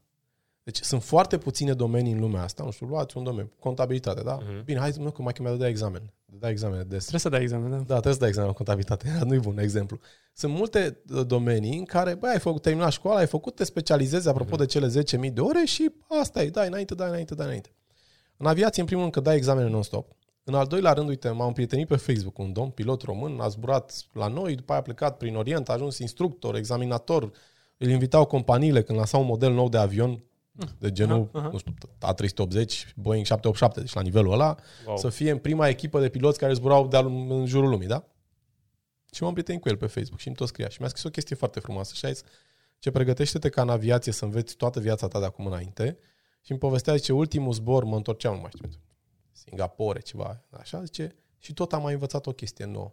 Știam că e ultimul zbor, știam că ies la pensie când aterizez, băi, și am mai remarcat o chestie nouă. Deci nu există în aviație unul să spună, da, mă, știu eu totul. Mhm. Deci asta e o chestie foarte bună pentru mine, că mă ține alive, știi? Tot timpul înveți. Tot timpul, tot timpul, tot timpul înveți. Adică să, despre, în primul rând despre avion în sine. Deci avionul în sine este un univers. Mhm. Gândește că în afară de niște, așa se numesc, memory items, deci tu trebuie să știi niște chestii by heart, să le visezi noaptea, Instinctiv. da, care se referă la niște situații abnormal, așa se numesc, da, bun. Dar alea sunt puține, adică whatever. Nu știu ce să zic, windshield, da, sau ce, trebuie să știi ce ai de făcut. Dar orice altceva e manual. Tu și pac, pac. În aviație este complicat să știi unde să cauți. Deci nu e așa, hai mă că am auzit eu de sistemul hidraulic. Nu, dar să ne uităm la, de exemplu, la Airbus avem trei sisteme hidraulice, fiecare cu un cod de culoare. Green, blue și yellow, dar fiecare face altceva. Dar care îl activează pe ăla? Dar care? Și intri acolo și vezi că pompa nu știu care face ceva, știi? Tot timpul înveți. E, asta s-ar putea să-i sperie pe mulți. Pentru că nu-i la îndemână. A, omului, știi? absolut, absolut. Adică, da. dar e frumos. Adică pe mine asta mă ține. Și uh, o altă chestie, în mod, tot timpul când gata, m-am terminat, am, mi-am făcut și type rating-ul de Airbus, știu să zbor Airbus, aș putea fi comandant. Păi și fix atunci vine momentul ăla în care zbor cu unul care e sătul de zbor pe planeta asta și vezi că mai ai mult, mult până acolo. Deci aceste 10.000 de ore de experiență sunt, uh, eu cred în orice domeniu, sunt super vitale. Mhm. Mhm. Dar, pe de altă parte, nu știu, dacă visul meu peste 5 ani va fi să, să fiu pilot. Și de aici începusem. Atâta timp cât aviația a fost un vis de neatins, mi-era foarte confortabil mie. Că ziceam, băi, vreau să mă fac pilot. Bă, ce mișto ar fi să mă fac pilot. Cumva, spunându-mi mie, nu voi fi niciodată pilot, deci este foarte mișto să visez atât de sus, știi? Băi, dar m-am atins visul. Și eu de vreo 2 ani încoace sunt în căutarea următorului vis. Foarte Recunosc. tare, interesant. Da, uite, asta este un, uh, un Asta e o imbold. caracteristică Să- a multor să-ți oameni de cauți un valoare, vis da. mereu, să-ți Și- cauți o aspirație. Da. Pentru mulți era când se trezeau dimineața, nu știu, Gary Vaynerchuk îl cunoști? Sau e un Da. da. Da, da, ins Gary Vaynerchuk destul de popular, mai ales pentru generația tânără, Mhm. care le zice așa pe șleau și tu și mie îmi place că Da. ești foarte direct și mereu mi-a plăcut asta, de aia ne-am bucurat să vii aici. Și el uh, mereu zicea, eu o să dețin uh, New York Jets, echipa de, Da, da. de baseball, mi se pare, Da. nu? E, și uh, toată lumea ne întreba când o să o cumpăr, când o să o cumpăr, că deja are o grămadă de bani. Aha. Și am zis, băi băieți, eu nu pot să cumpăr New York Jets, că asta mă ține în viață pe mine. Și așa, asta e sentimentul care Motorul, mi l-ai dat. Da. da. Știu că pare, pare ciudat. Uh, apropo, iarăși mă întorc la liceu. La un moment dat, la franceză, profesoara de franceză ne-a dat ceva la teză, scrieți un eseu despre sentimentul pe care îl trăiește alpinistul care atinge, atinge vârful Everest. Băi, la un an eram patru băieți și 34 de fete în clasă. La, că noi făceam engleză Tipic. principal, da? La franceză eram jumate, la, ger- la germană cealaltă jumătate. Deci cred că la engleză eram doi, la franceză doi băieți și vreo 20 de fete, da? Bă, și toată lumea, extaz, suprem, fericire, împlinire, whatever. whatever. Bă, eu am scris un eseu mega trist. Bă, depresiv. Unde e următorul Da. vârf, nu? Și profa, asta- eu fiind un tip super pozitiv și profa mă iubea și știam și traduc, whatever. Deci, ce Mihai s-a întâmplat cu tine? Știi, în adolescență, Mhm. mm-hmm. na, să ia profesoara deoparte, ești ok, nebunule, te-ai îndrăgostit, suferi. Te-ai îndrăgostit, Da, asta, exact, este, știi că- asta este primul diagnostic. da, deci e cu tine de suferi. De ce să scrii că ăla e cel mai nefericit om și că ăla practic a murit? Și am zis, mă, soră, pentru un alpinist. Deci reducem omul, punem un modul, spunem că este doar alpinist, da? Că asta a fost tema eseului. În momentul în care era atins vârful Everest, el nu mai are să atingă. E game over, Da, practic. este game over. S-a terminat. Felicitări, ai terminat. Da. Ce este el când se dă jos de pe vârful Everest? Uh, ziceai de, de 30 de ani, da? Și Aha. noi, nu e o întâmplare că Da, începi da. să ai chestia asta și să ai un imbol să faci altceva și să încerci. uh, Există f- mulți oameni care în momentul de față și din bula noastră și oameni de, uh, care au ajuns la un moment dat să aibă un anumit succes la vârsta lor, au muncit 10 ani, au rupt, au ajuns ceva undeva, uh, manageri, uh, specialiști și așa mai departe în domeniul lor. Și la un moment dat s- uh, si- ei simt un declic. Și văd asta din ce în ce mai des. Mulți, mulți tineri, vârst, uh, că asta e criza vârstei uh, nu mijlocii de o treime, așa, da, știi? da, da, da. Să zicem, în care nu mai vor să mai facă chestia asta, să simt, uh, să simt acolo, să simt că nu se mai regăsesc în meseria pe care au vrut de, Mhm. de la facultate să facă chestia aia, uh, au, au investit enorm de mult timp și deja și am foarte multe exemple, prieteni care pur și simplu au făcut un uh, shift total. Au Mhm. zis, băi, eu nu mai vreau să mai fiu în corporație, vreau să mă fac pictor, știi? Sau alte Da, chestii da, de genul da, ăsta. Tu ai făcut invers, știi? Ai fost întâi în partea asta de creație, de Da, da, muzică și după aceea te-ai dus în uh, partea tehnică.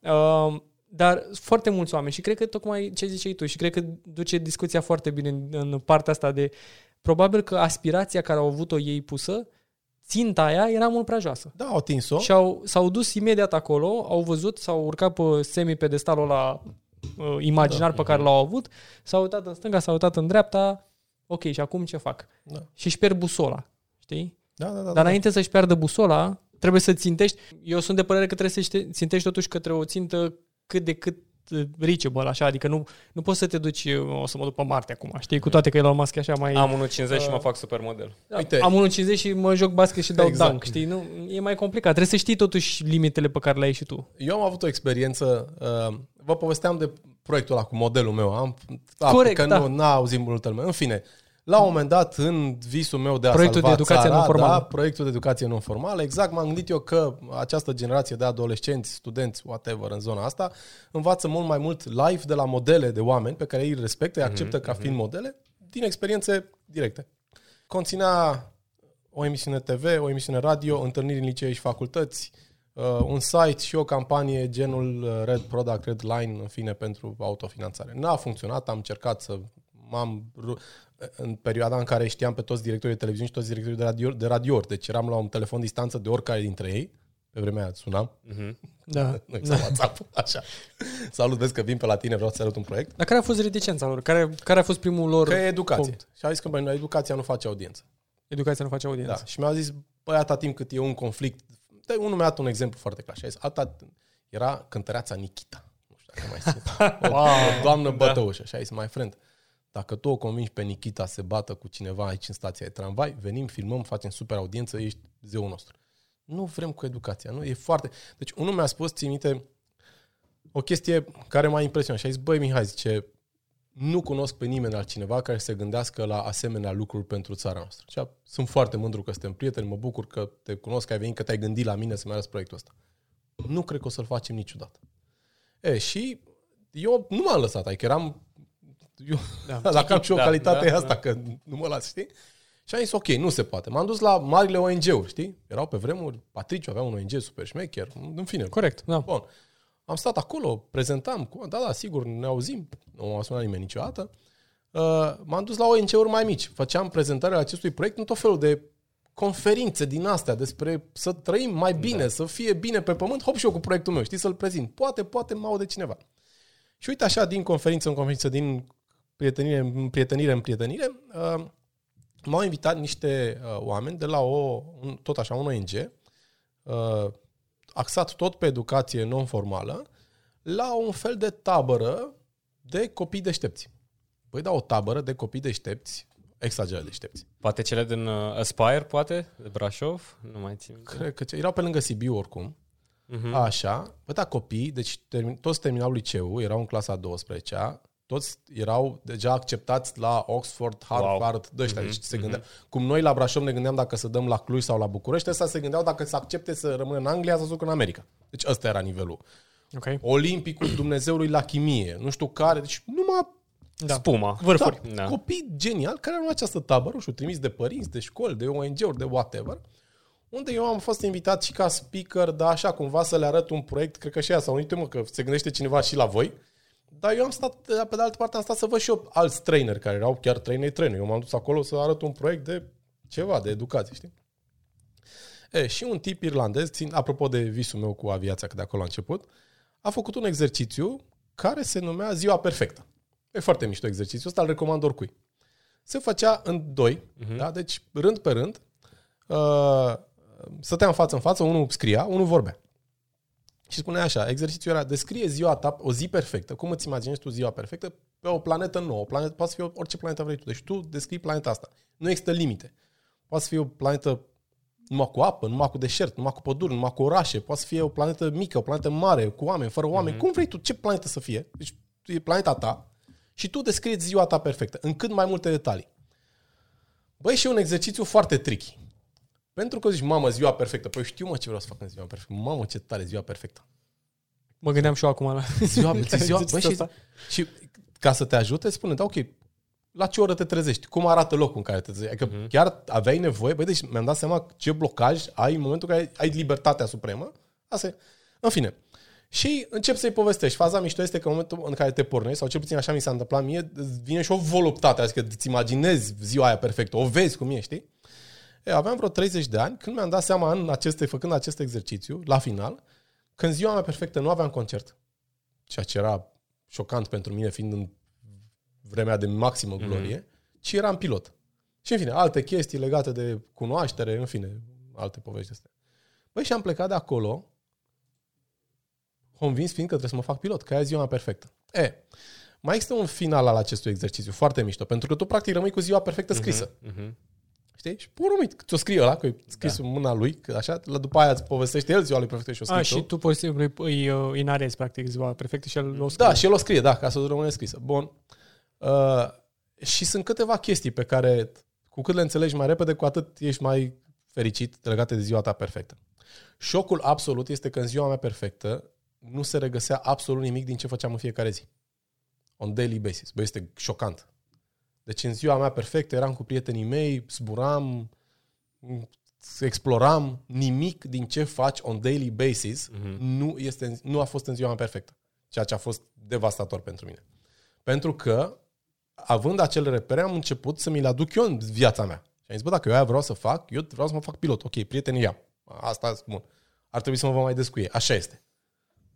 Ai început Pe să bună- sincronizezi Da. viața actuală cu, Cu, ziua proiect, ta cu perfectă. proiecția mea. După Da. care, a doua chestie este că acel alter ego al tău, acel tu care trăiește ziua ta perfectă, bă, nu prea ești tu. Este un tu mult mai mișto, mult mai pregătit, mult mai educat, cu o licență de pilot în cazul meu. Știi? Și am zis, bă, da, deci ca să-mi trăiesc ziua mea perfectă, trebuie să fac niște schimbări și în mine. Nu? Ca să pot să mă trăiesc- pregătesc, Da, da. să mă pregătesc Da. pentru ziua mea perfectă. Și a treia chestie, și uite, apropo de asta, cred că ar trebui să revin asupra noroc cu voi astăzi, uh, ne-a spus tipul la irlandezul, ai zice, și vă doresc din tot sufletul vostru să trăiți această zi perfectă, să vi se, să ajungeți să o trăiți, pentru că ăla va fi momentul în care să faceți din nou acest exercițiu. E, pe mine această zi perfectă, faptul că eram în ziua mea perfectă, m-a ținut Mhm. în viață, știi? În viața asta de Ți-a dat o speranță, o, o chestie da, spre exact, care să știi, tragi. arderea da. aia, focul, Focul, ăla, focul da. continuu, știi? Uh, acum, nu, uite, ar trebui să mă gândesc chiar ce aș face Să în ziua mea scrii iarăși perfectă. ziua știi? perfectă, da. da. Da, da, da. da. Nimic nu o să se schimbe dacă tu nu te schimbi. Da, așa este, da. Și pe de altă parte, nu știu, era o frază într-un film ăsta, l-am văzut pe vremuri, nu mai știu ce, un film. Fringe? Există filmul ăsta cu ea cu două Fringe, universuri da, paralele, da? da. parcă da. da. Sau nu, să mai Vechi, știu. vechi, da. Da, vechi. Abia l-am văzut. Nu, nu Ai, e, ai un backlog acolo de, de filme și Da. jocuri pe care trebuie să le și, încerci. Și spuneau ea că dacă poți să-ți imaginezi, înseamnă că nu e imposibil. Da, puternic exercițiu. Da. Și ce s-a întâmplat până la urmă cu, cu proiectul? În ce... În ce... Da, cu proiectul, da, așa, și așa am intrat eu în politică. Bun, și după ce m-am tot chinuit cu proiectul ăsta, că băi, deci nu voia nimeni să facă educație. Și am zis, păi, trebuie să existe un shortcut. Ok, am înțeles, am încercat the right way. M-am, right way. M-am dus la televiziune, la radio, la... Nu, am obținut uh, ajutorul unui prieten foarte bun al meu, uh, Mihai Drăgan îl cheamă, are o companie asta de IT, nu știu dacă știți, e de pe vremea mea, s-ar putea să nu mai fie ceva la modă în zilele noastre. Așa, pe vremea noastră era MB Drăgan, era o companie foarte șmecheră. A, MB Drăgan. am Da, auzit, așa. Uh, să facem partea de online. Uh, în capul meu vreau să fac un alt Facebook. Mihai mă tot convincea că există deja Facebook și că trebuie să facem acolo o comunitate. Nu înțelegeam conceptele astea. Și partea de comunicare, PR și nu știu ce de la Graffiti BBDN2 sau divizia lor de PR, BBDO, da. Care nu mai știu cum se numește ceva. The Practice, cred că se numea. Da. Mhm. Așa se numește, da. Așa, bun. Uh, dar era PR insuficient. practice. Da, adică nu puteai să faci cu un site și comunicare să salvezi țara, știi? Și am zis, băi, trebuie să existe un shortcut, trebuie să existe un agenda mea, că aveam Mhm. uh-huh. foarte mulți oameni, adică știam, nu aveam numele de telefon, dar știam pe președinții țării, unul care, nu știu, să aibă puterea să sună pe un proprietar de televiziune, să spune, bă, încearcă și tu proiectul ăsta cu băiatul ăsta șase luni, Hai să o asumă, te facem. rog eu Da. frumos, că poate iese ceva. Bun. Și evident că l-am găsit pe unul politician, Așa, care eu mă gândeam că are destulă putere și destule conexiuni, dar nu era cine știe ce. Adică era deputat și atâta, pe la el pe un partid, Mhm. ceva, vice, vice, ceva, stânga, stânga, spate, spate, știi? Bun, l-am sunat pe omul ăsta, destul de tânăr, adică nu era polițian din la din vremea Cretacicului, m-am dus la el la birou, eu deci eram cu laptopul și cu asta cu prezentarea, visam noaptea pe proiectul meu, știi? Mhm. Și zic, băi, fii Andrei, uite, am și eu un proiect, uite, la asta m-am gândit eu, cred că putem să facem o chestie așteaptă pentru țara noastră. I l-am arătat, m-a ascultat foarte atent, ceea ce pentru politicieni este ceva rarisim. Că Au, Zic, da, da, da, da, e foarte bine, foarte bine, vorbește cu asistentul, nu? Ăsta a stat, m-am uscat, bun. Și zice, băi, ce am o veste bună și mai proastă. Zice, vestea bună este că proiectul ăsta tău poate fi făcut. Vestea proastă e că trebuie făcut de un guvern sau de o țară, că nu e așa ce vrei tu să faci Mhm. și că trebuie să intri în politică dacă vrei să faci asta, pentru că este o parte de un program de guvernare. Și eu am spus, zic, băi, fii atent care e treaba. Eu îi cunosc pe politicieni, vă cunosc de la concerte, că noi am cântat și cu unii și cu alții. Sunteți toți niște mincinoși, mie mi-e frică de voi și vă disprețuiesc sincer. Și eu nu vreau să stau la masă cu niciunul dintre colegii tăi. Deci eu am venit la tine că te cunosc personal, că mi se pare că ești un om întreg la cap, că nu știu. Bă, că ai dreptate, dar să știi că, bine, ca orice politician, avea nevoie de fresh blood, știi? Mhm. Și zice, da, dar dacă voi nu vă implicați, ăștia bătrâni ne omoară și pe noi. Bine, bine, vorbim, vorbim. În fine, și am rămas noi într-un fel de contact din ăsta, așa. Îl mai vedeam la televizor, mi se părea foarte amuzant că îi trimiteam mesaj în pauza de publicitate și am, bă, dar asta așa, așa, așa. Și după se termina pauza de publicitate, reîncepea emisiunea și spunea ce, domnule, tinerii din țara asta își doresc asta și asta, ce scrisese un SMS, știi? În fine. Erai Bun. suflor pentru un mare politician. exact, da, aia. nu era chiar cel mai mare politician, dar era omul meu, știi, aveam și eu omul meu, puteam să-i scriu cuiva. Bun, și în fine, mai trimiteam așa gânduri, știi, dar random, adică nu aveam vreun plan cu politica. Și la un dat îl văd eu că uh, erau alegeri în partidul lor acolo, bă, și candidează ăsta, în mintea mea, zero șanse, el având 30 ceva de ani, la funcția de președinte al partidului. Zic, bine, exact. Da. Da. Ca și când ți-a scrie ție. Sau Da. Bă, dacă tu te faci președinte, eu mă pun cămașa roșie și mă înscriu în partid. Ha, ha, ha, râdem, râdem. Bun. Ții minte, și acum eram într-o duminică seară la Sibiu, în clubul unui prieten al meu, 3-4 dimineața, eram, mă distram, eram uh, la party și îmi băzie telefonul în buzunar. Trr, trr, trr, zic, mamă, m-am scos, zic, 3 dimineața la Sibiu, sigur mă caută cineva. Cineva, da. da. zic, m-am scos, ia să vezi Wink, ce, wink. ce, exact ce planuri am eu seara asta la Sibiu. Când mă uit, te aștept luni cu cămașa roșie la partid. Ponta. Mamă. Câștigase președinția PSD la vreo 37 sau 38 de ani. și uite, m-am dus, că am promis. Și am zis, bă, Ai gata, fost un om de cuvânt. Da, și am zis, bă, am, am promis că dacă tu ești președinte la partidul ăsta de mafioți, eu mă înscriu, dar hai să facem curățenie, știi? Și a fost mișto, sincer, să fiu un PSD cât timp am fost în opoziție, că nu ne băga nici dracu în seamă, toți mafioții erau la ei acasă. Când am intrat la guvernare s-au schimbat lucrurile, au apărut așa din... mm, uh, Pe nepusă masă au din- apărut vechi, da, exact, vechi din suspecți. groapele mari, groapa marianelor politicii românești, niște monștri marini și a, vai că nu. Na, recunosc că pe mine m-a depășit total treaba asta cu politica. Eram ca ăla, ca peștișerul Nemo în spate cu niște mega rechini, știi? What the fuck. A Da. fost foarte complicat pentru A mine. fost un test de curaj acolo. Dar ai Da. învățat, cred că ai învățat multe, nu? Pe partea asta, dacă stai să te gândești bine, uh, partea asta administrativ, administrație publică, nu știu cum Da, aș- ai da, putea da, să- da, da. Există totuși facultăți de administrație publică, există SNSPA-ul pentru Eu am științe și politice. fost la facultate. Deci eu, ca orice om normal, zic, bă, mă apuc de, m-am dus la SNSP, la științe Asta vreau, politice. la științe Da. politice, da. Am fost un an acolo și m-am ofticat Te-a pentru ajutat că... cu ceva? Asta? Absolut deloc. Ok. M-a, fr- m-a frustrat foarte tare, pentru că eu eram deja bătrân, eu făcusem facultatea, eram deja 30 de ani, e ca și când te duci acum la facultate, pentru că tu vrei să studiezi ceva, da? Păi și profesorii nu vin și toți ceilalți se bucură când chiulim, știi? Mhm. Dar eu mă trezeam special, adică eu aveam concerte, mă trebuia să întorceam la renunți la două chestii noaptea, ca să da? ajungi Eu mă acolo. trezeam la șapte să mă duc la cursuri și la opt stăteam ca prostul și nu venea nimeni, știi? Mhm. Da, Da. Și m-am ofticat odată, de două, ori, de trei ori și am zis, bă, băieți, absolut. bine pa. Deci Cam singura aia era realitatea, te-a Da, șocat. da. Singura da. chestie pe care am învățat-o, recunosc din facultate, a fost exact care e diferența tehnică între stânga și dreapta. Că toți vorbim stânga, dreapta, dreapta, stânga, dar nici dracu nu știe, nici politicieni nu știu. Vreți să vă spun? Da. Da. Um, foarte puțini oameni cred că vreau să devin politician. Știi? Adică cu adevărat vreau să studiez să devin Mhm. politician. Da, da, da. Chestia asta în uh, străinătate există. Uh, faci o carieră să fii politician. Adică ești politician, de asta ai salariu. Mă că aveai un salariu Da, acolo da, da, da. în care poți să-l iei. Na, nu, mai, nu, nu vreau, prefer să nu intru în discuția aia de pensii speciale sau alte prostii de Da, genul da, ăsta. da, Dar există o carieră. Aici nu știu dacă avem, um, nu știu, mentalitatea aia de carieră. Cât, câți ai găsit în Parlament cu care cu adevărat vreau să fie, să fie politicieni de carieră? O să mă înjure sau erau mai publicul mulți? vostru de o să mă ia și o să vă fac cel mai mare de serviciu public și o să vă înjure Încearcă-ne. toți cu comuniștii și cu nu știu ce. Băi, în țara asta puțini oameni au petrecut 20 de ani în cercetare și după aia au fost prim-ministri și ministri și au, se sunau cu alți prim-ministri și vorbeau în două, trei limbi străine și când noi intram în UE și în NATO și nu știu care din Norvegia nu uh, era de acord, prim-ministrul României l-a sunat pe prim-ministrul, poate nu era Norvegia, să nu spun vreo Da. da. prostie istorică, da? Uh, și suna uh, Monșer Ami, nu știu ce, nu știu cum și vorbea, uite, hai să rezolvăm treaba asta. E unul dintre oamenii ăștia este Adrian Năstase. Ok. Puțin mai prindem noi în țara asta în timpul vieții noastre de asemenea învergură. Pentru că i-am cunoscut pe oamenii ăștia, sigur că da, cu toate bubele din spatele lor, băi da, pur și simplu se lăsa Se podeaua distanțau. de cât de Mhm. grei erau ei când călcau. Astăzi, în politică, sunt niște băieți care au intrat în politică pentru că nu s-au priceput la nimic, au lipit afișe toată viața lor, s-au dus șeful, șeful, șeful, pot să car și eu geanta, pot să fac și eu aia.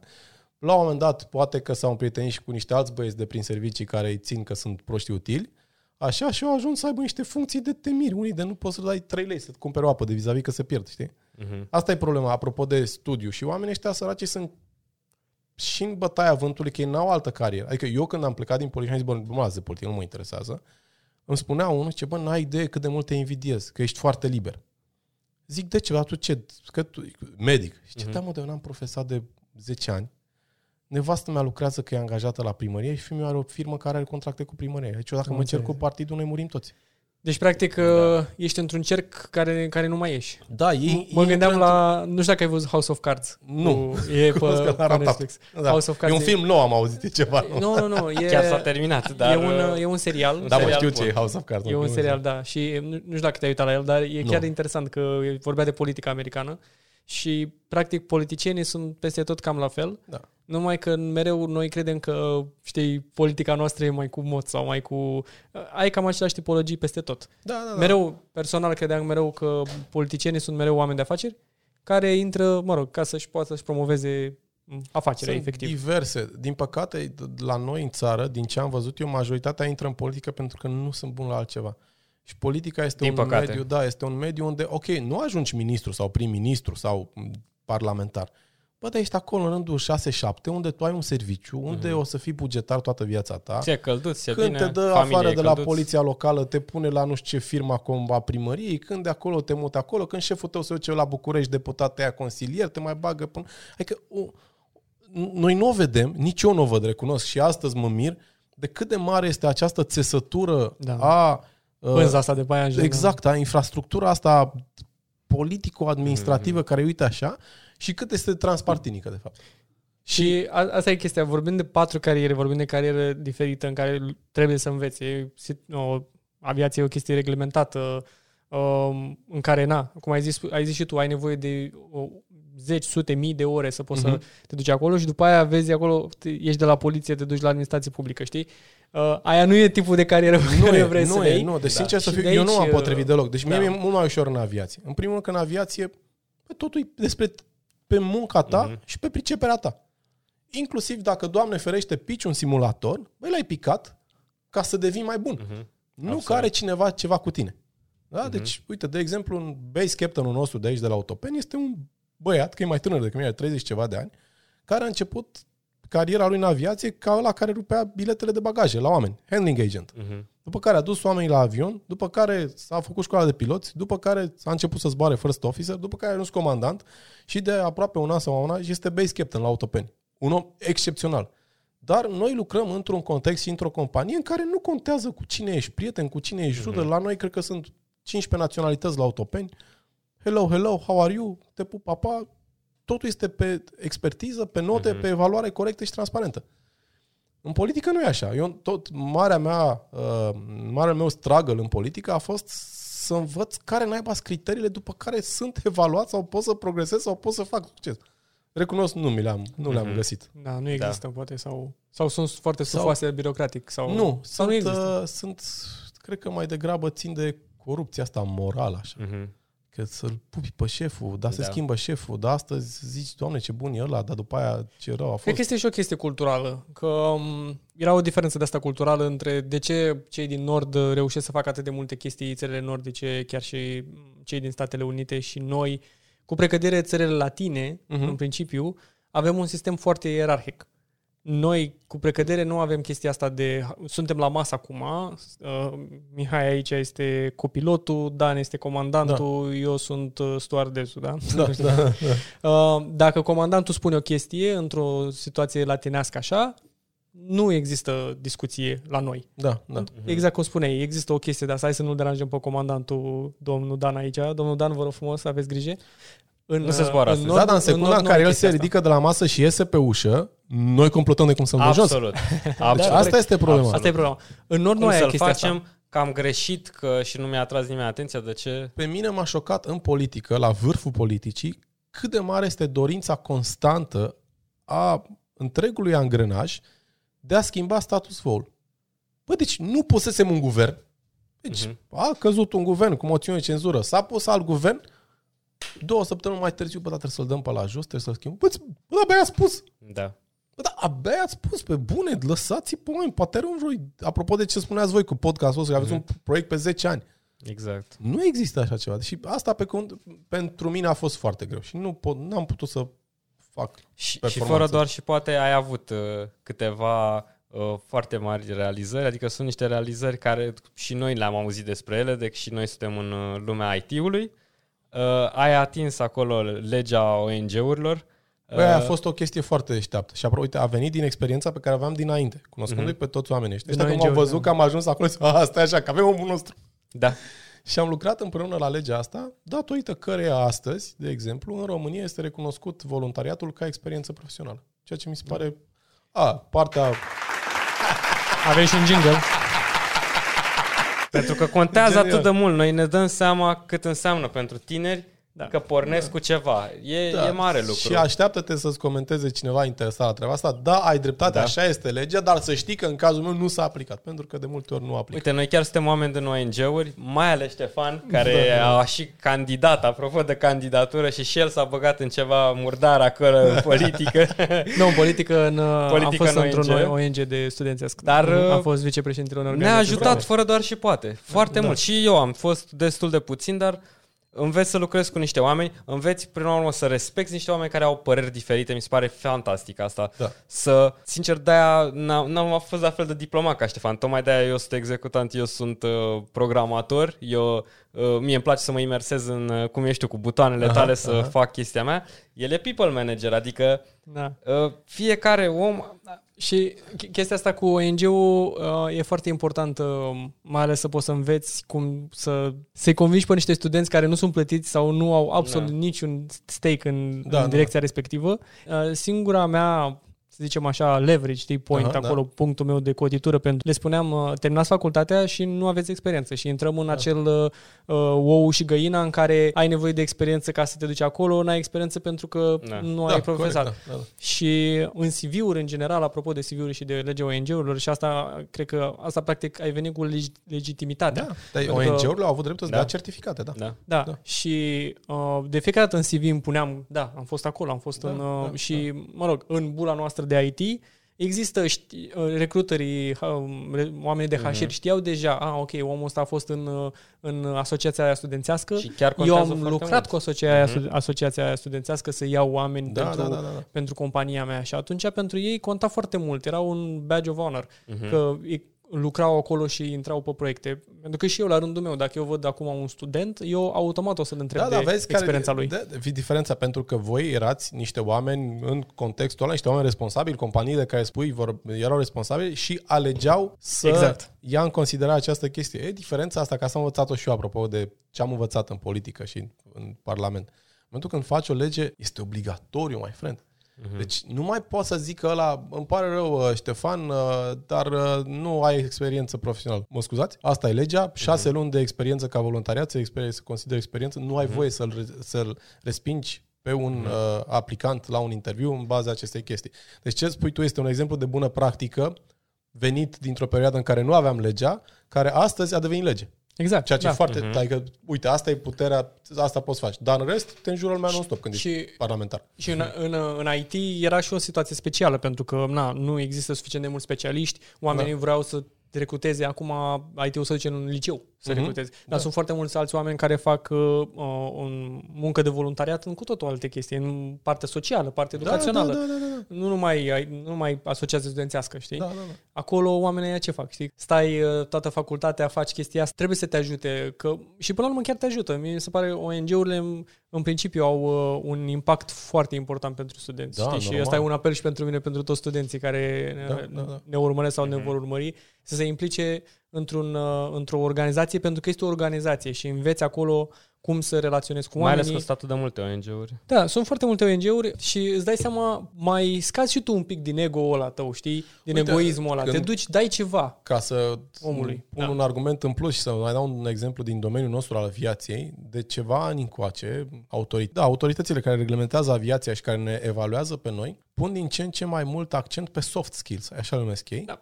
Mhm. Nu neapărat cât de bun ești să zbori avionul, ok, la simulator îți oprește un motor, pe al doilea ți-l ciopărțește, nu mai ai nici tren de aterizare, nu mai merge nimic, hai să văd, zbori avionul? Ok, îl zbori, că ești pilot, știi să-l handle, da?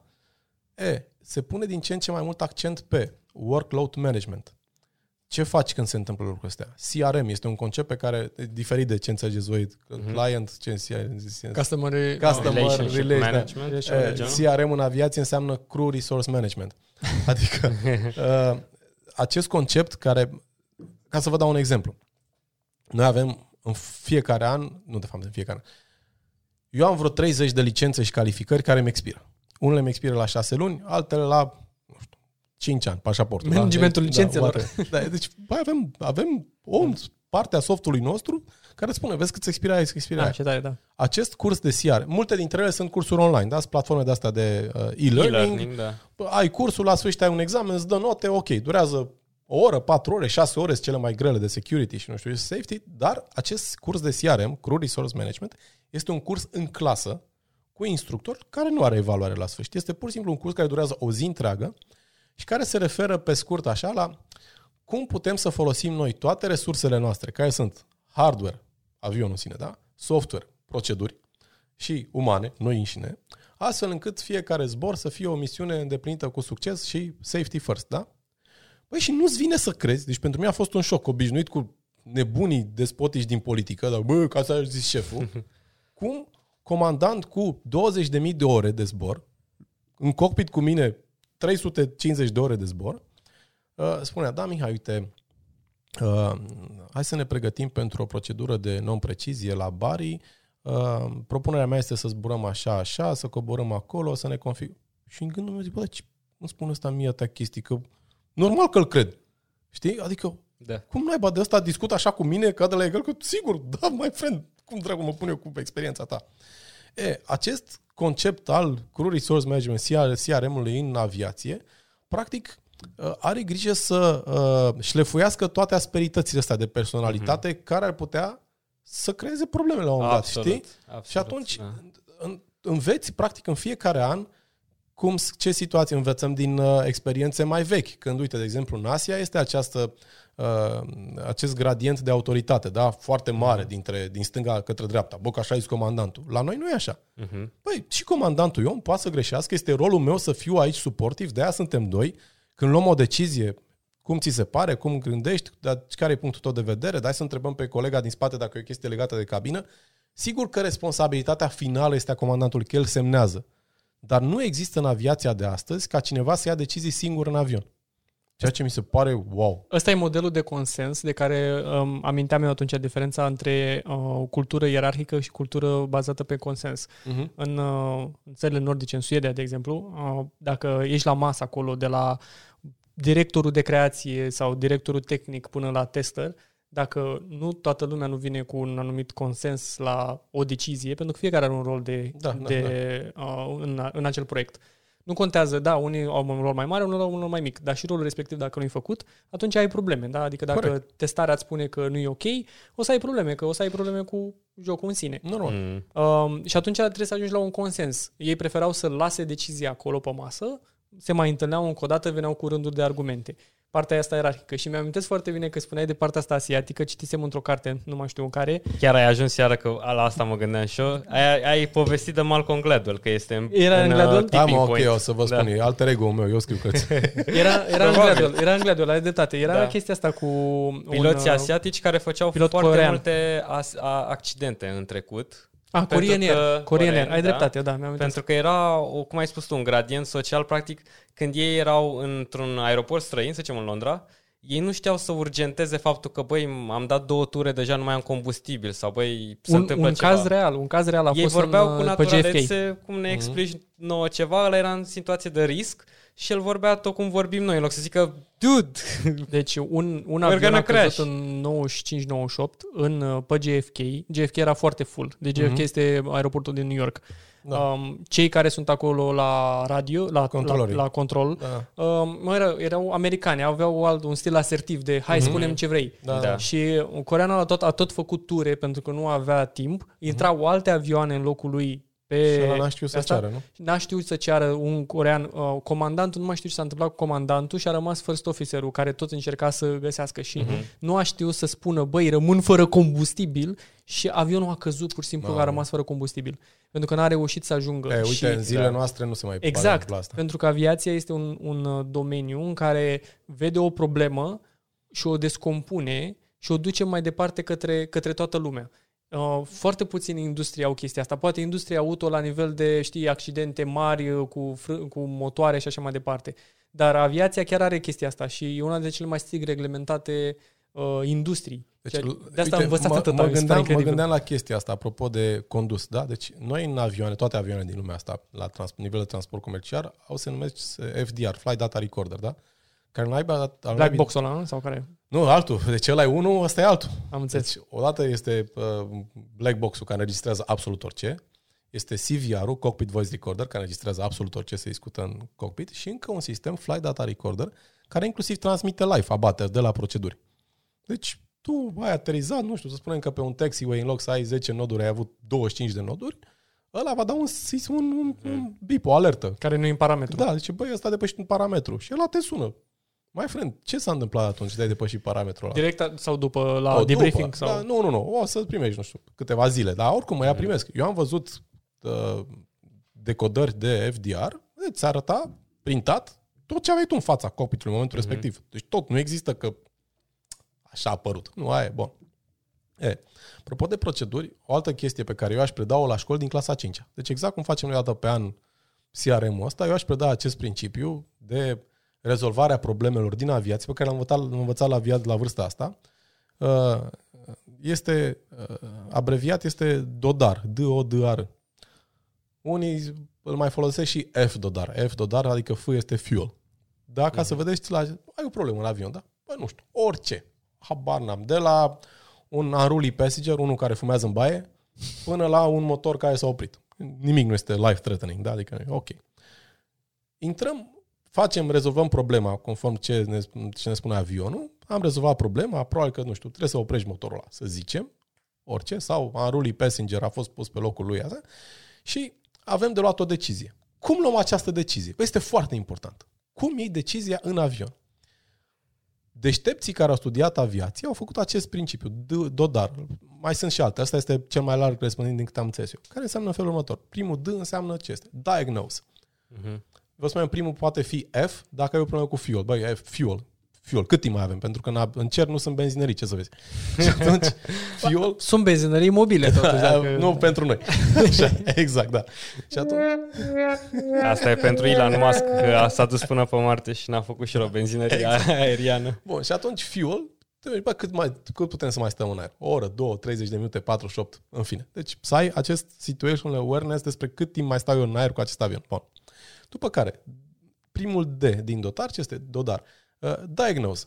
Păi, care este problema noastră? Păi, problema noastră este că s-a oprit un motor. Ok, foarte bine. Cât de grav este? "Mm, Asta e, am coborât că nu ne mai țin, un singur motor nu ne țin la altitudine. Aia, bun, ok. Options. Ce opțiuni avem? Păi putem să mai zburăm până la GFK? Mă, nu, că e cam departe. Bun, atunci hai să ne hotărâm că aterizăm la unul dintre aeroporturile astea. Bun.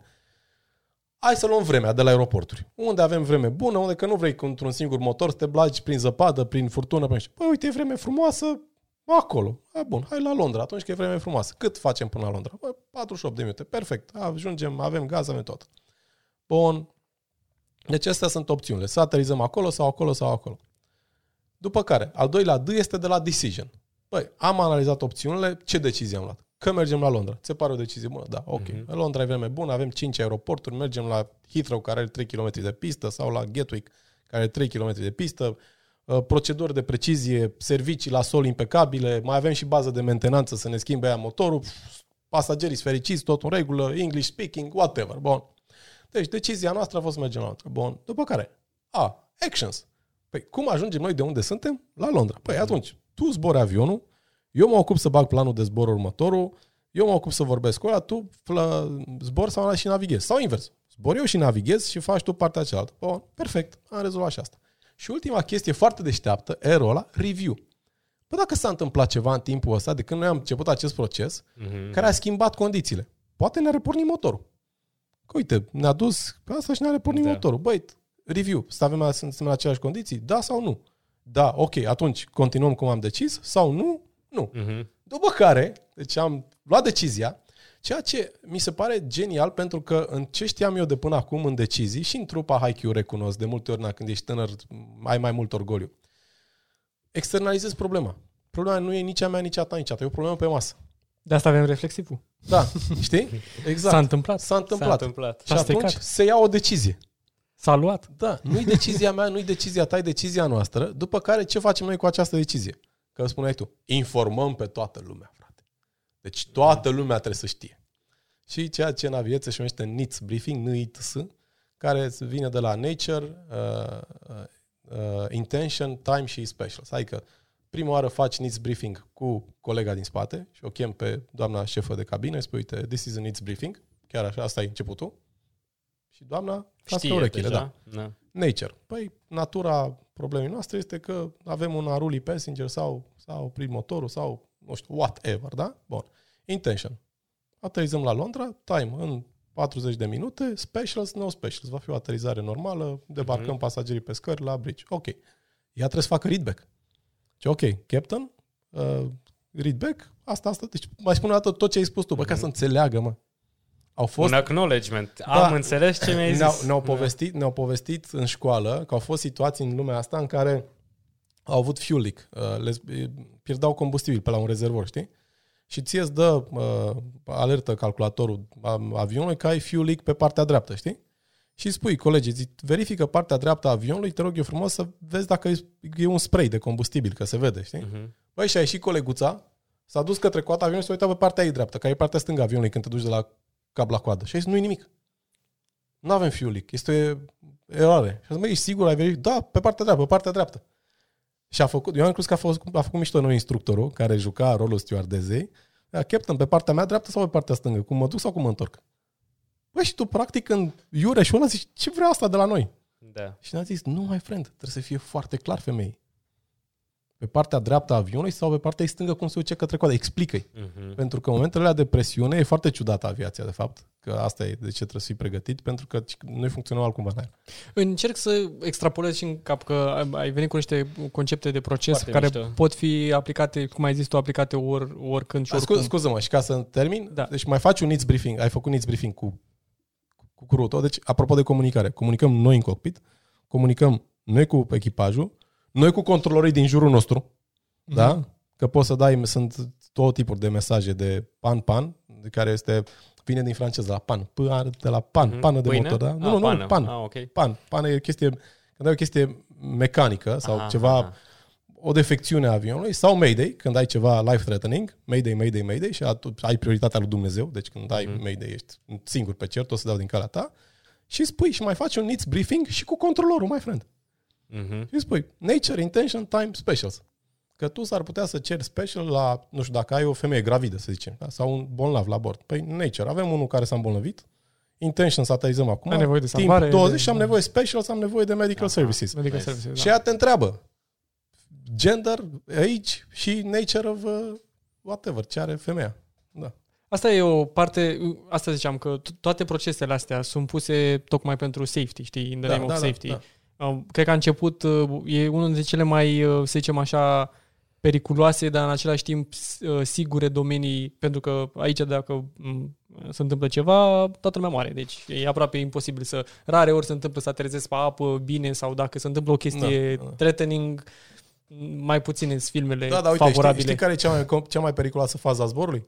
Scuză-mă că te întreb. E aterizarea sau decolarea, nu știu care. Nu, drumul la aeroport. Pe Da, bune, foarte pe bună, da, bune. da, da. Aia e cea mai Mă gândeam la drum, la drum. da.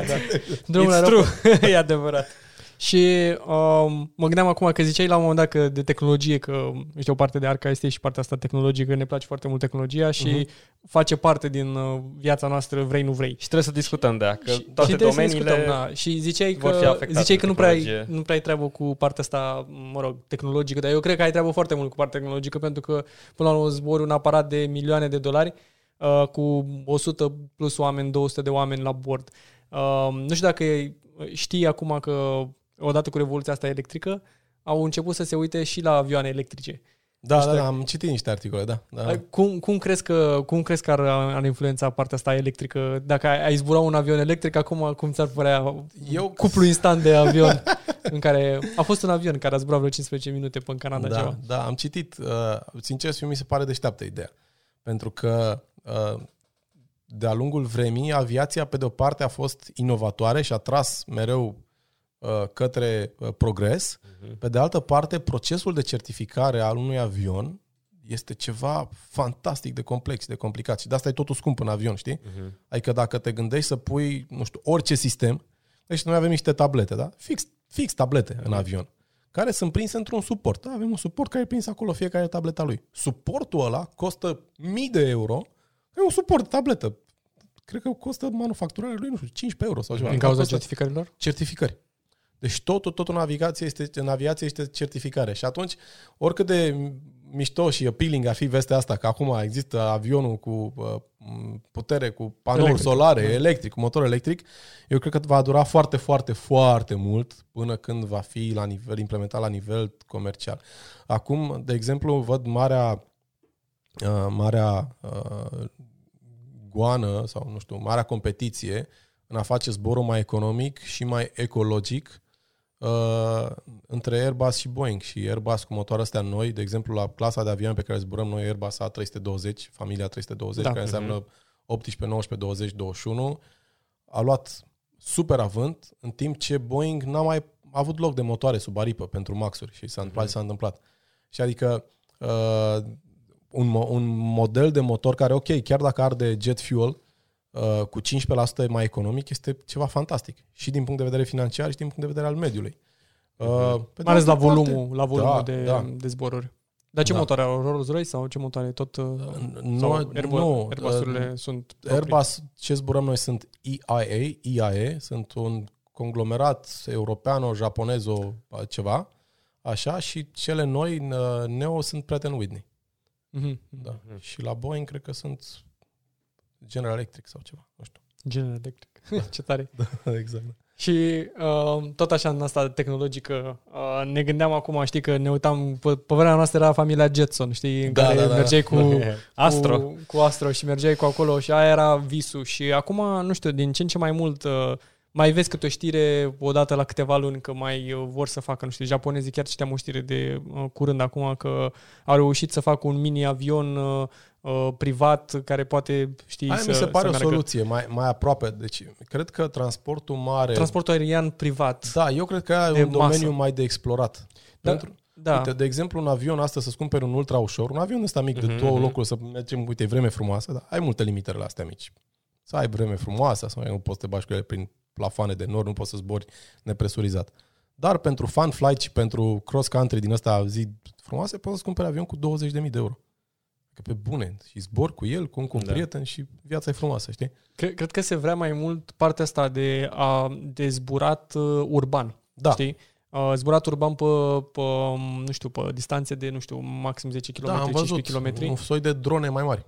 Exact, ceva de genul da. ăsta. Nu știu, uh, cum, ai, cum ai vedea totuși că totuși aviația, cum, cum, spuneam, cum spuneam, e o chestie super reglementată. Cum, Eu... uh, acum dacă te uiți, pui pe oricine ia avionul, să zicem că face niște cursuri, uh, școala de șoferi, numai aici a fost școala de șoferi da, pentru, da, da. uite ce se întâmplă acum pe drumurile patriei, știi, toată lumea nu, nu mai e atentă, lumea vrea să nu toată lumea face debriefing sau uh, uh când ești privată, da. ei, ești obosit acolo un pic, uh, o să fie prime, primele cazuri de, de drunk uh, flying, știi? Eu, eu, cred că, eu cred că tehnologia, automatizarea va prelua foarte mult din sarcina pilotului. De exemplu, uite, uh, toată lumea știe că noi la linie zburăm cu pilotul automat cu placi. Toți mai bravo, mă zboară pilotul automat. Puțină lume știe că este peste un nivel la noi, fly level 290, 29.000 de picioare, să spunem, este obligatoriu. Intri într-un spațiu care se numește RVSM, RVSM, Reduced Vertical Separation Minima, whatever, whatever, uh-huh. unde toată lumea trebuie să zboare super strict. Nu poți să zbori tu la mână, că ești tu pilotul lui Dumnezeu și ești un talent născut și zbori uh-huh. la mhm. mână. Nu, pentru că inclusiv pe, uh, și pe verticală și pe orizontală trebuie să zbori atât de strict pentru că e foarte aglomerat spațiul aerian. Și nu-ți permiți să faci tu abateri da. de, nu știu, adică să abateri, permise abateri doar de 50 de picioare. 50 de picioare se împarte parte la 3 și sunt cât vreo 17 metri. Uh-huh. Atât ai voie, în sus și în jos. Wow. Da. E infim pentru metri. un cât mai avion de are, tone. Da, exact, 70 de tone. Aia baterea pe care ți-o permite sistemul ăsta. Și este obligatoriu să zbor cu pilotul automat. Este obligatoriu, de exemplu, la Londra. Sunt niște proceduri, noise abatement procedure se numesc. Uh, proceduri pe care tu trebuie să le zbori ca să nu deranjezi cu sunetul uh-huh satele, pe localnici. Da, pe, pe e, alea sunt codate în avion și compania îți spune engage automation as soon as practicable. Adică uh-huh. nu fii tu erou acum de la Luton care a zburat el la mână să treci peste casele lor. Când îi deranjezi și luăm amendă, știi? Și atunci, pac, pilotul automat, la Airbus, pilotul automat se uh, angajează la 5 secunde după, cel mai repede, la 5 secunde după take-off sau la 100 de picioare. Deci singura soluție ar fi automatizarea full, practic. Automatizare. Eu cred că bagi mă tem. datele. Da, mă și eu mă tem. Mă eu tem. fiind un inginer automatist, eu mă tem. mă tem că uh, eu poate nu prind în timpul vieții noastre, dar uite, de exemplu, Airbus a fost compania care a scos al treilea membru din echipaj. Se zbura cu trei, Trei dacă nu piloți, patru. Deci erau doi piloți. Era unul lateral acolo. nu? Da, era unul lateral care făcea navigație și altul care făcea comunicații. Mhm. Uneori și un inginer de bord care se ocupa de sisteme. Hidraulic, electric, pneumatic, Mhm, mhm. Dădea din butoane. E, Airbus a făcut această generație de avioane noi în anii 80, da, dar oricum sunt noi. Uh, fly-by-wire, totul automatizat, totul, totul. Practic, noi avem tot avionul pe două display-uri între noi acolo, toate sistemele, să apeși butoane și Uite, apropo, dacă vreodată aveți chef, putem să mergem la Cluj la un simulator impecabil, să facem, apropo de tehnologie, Și eu, Așa. Ducem arca Onorăm, la Cluj. onorăm uh, facem, prezența. uh, facem prezența. arca la Cluj într-un simulator, să vezi cât de bine e structurat toată, tot, structurată, structurată toată treaba asta. Și a fost mare revoluție și nemulțumire în uh, breazla piloților de ce s-a scos al treilea om din cockpit. Au rămas doar doi. Eu cred că în timpul vieții noastre vom vedea, este o prognoză, nu spun că asta se va întâmpla, nu spun că există, adică dacă ascultă cineva podcastul pe aia să spună că a spus Turzu că rămâne un singur pilot în cockpit, spun că o uh, premisă de lucru s-ar putea să fie ca în viitorul în care tehnologia va prelua din ce în ce mai mult din workload, să fie un pilot în avion și un pilot de dronă Mhm. la sol, pentru că s-ar putea să fie mult mai ieftin, care să monitorizeze 10 avioane în același timp, să spunem. Știi? Mm. Și dacă se întâmplă ceva, să rămână dedicat cu cel care are o situație, abnormal situation, da? Și un supervisor să aibă, aibă grijă de restul de nou. Pentru că mă gândeam, eu când am văzut prima oară un tren din ăsta fără vatman, Exact la asta mă eram la gândeam și eu. Londra. Asta mă Băi, gândeam și am avut așa un, mamă, eu, dar cum merge ăsta singur așa, știi? E, acum te urci, nu știi cine e acolo. Da. Are supervisor um, și metroul din Copenhaga Da, este sigur. full automat tot. Sigur nu că are... e un supervisor undeva, Da. normal, știi? E, în cazul acestor uh, soluții de transport aerian urban pe distanțe mici, eu cred că vor fi automatizate. Rutele mai ales, adică Da. cum, cum e spațiu, cum e spațiu aerian atât de, atât de full, dar nu o să Aha. urci la nu știu ce Nici altitudine, n-ai probabil nevoie, că ai, nu, nu știu, sunt 2000 foarte- sau da, maxim, Da, da, da, da. în care să treci peste obstacole, Doar de știi? pe un Asta se acoperiș până va la altul. întâmpla doar după ce va fi și breasla noastră reglementată, pentru că de bine de rău chiar ai pomenit de incidentul 737 MAX, care e unul din preferatele mele, eu fiind QA Preferate Trebuie să scriu cod, quote să on quote, testez. așa, știi? Eu sunt un auditor, deci oameni ca mine mai fac teste sau au, au greșit testele Mhm. respective. Uh, Pentru cine nu știe, cazul e celebru, angle of attack pentru avion uh, se calculează în funcție de niște Da. senzori, senzori care se află stânga-dreapta pe avion.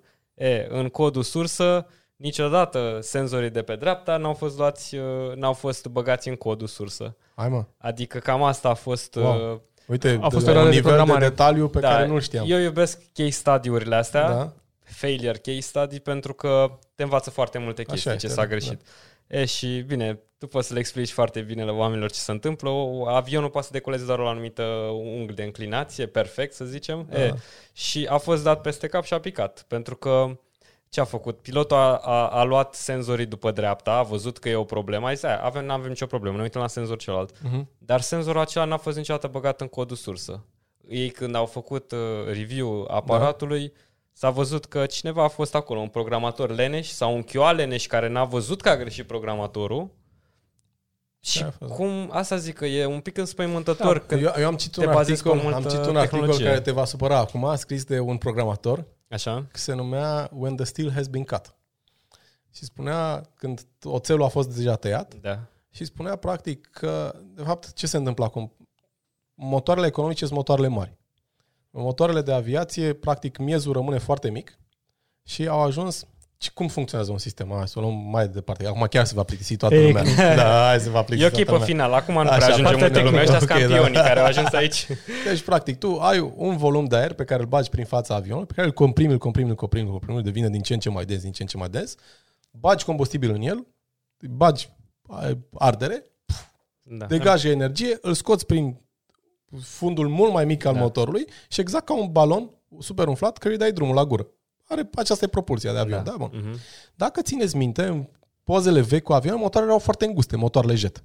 Pentru că tot volumul din aer intra prin fața motorului, trecea tot volumul de aer prin motor și ieșea prin coadă, prin turbină, tot volumul de aer Mhm. ars, da?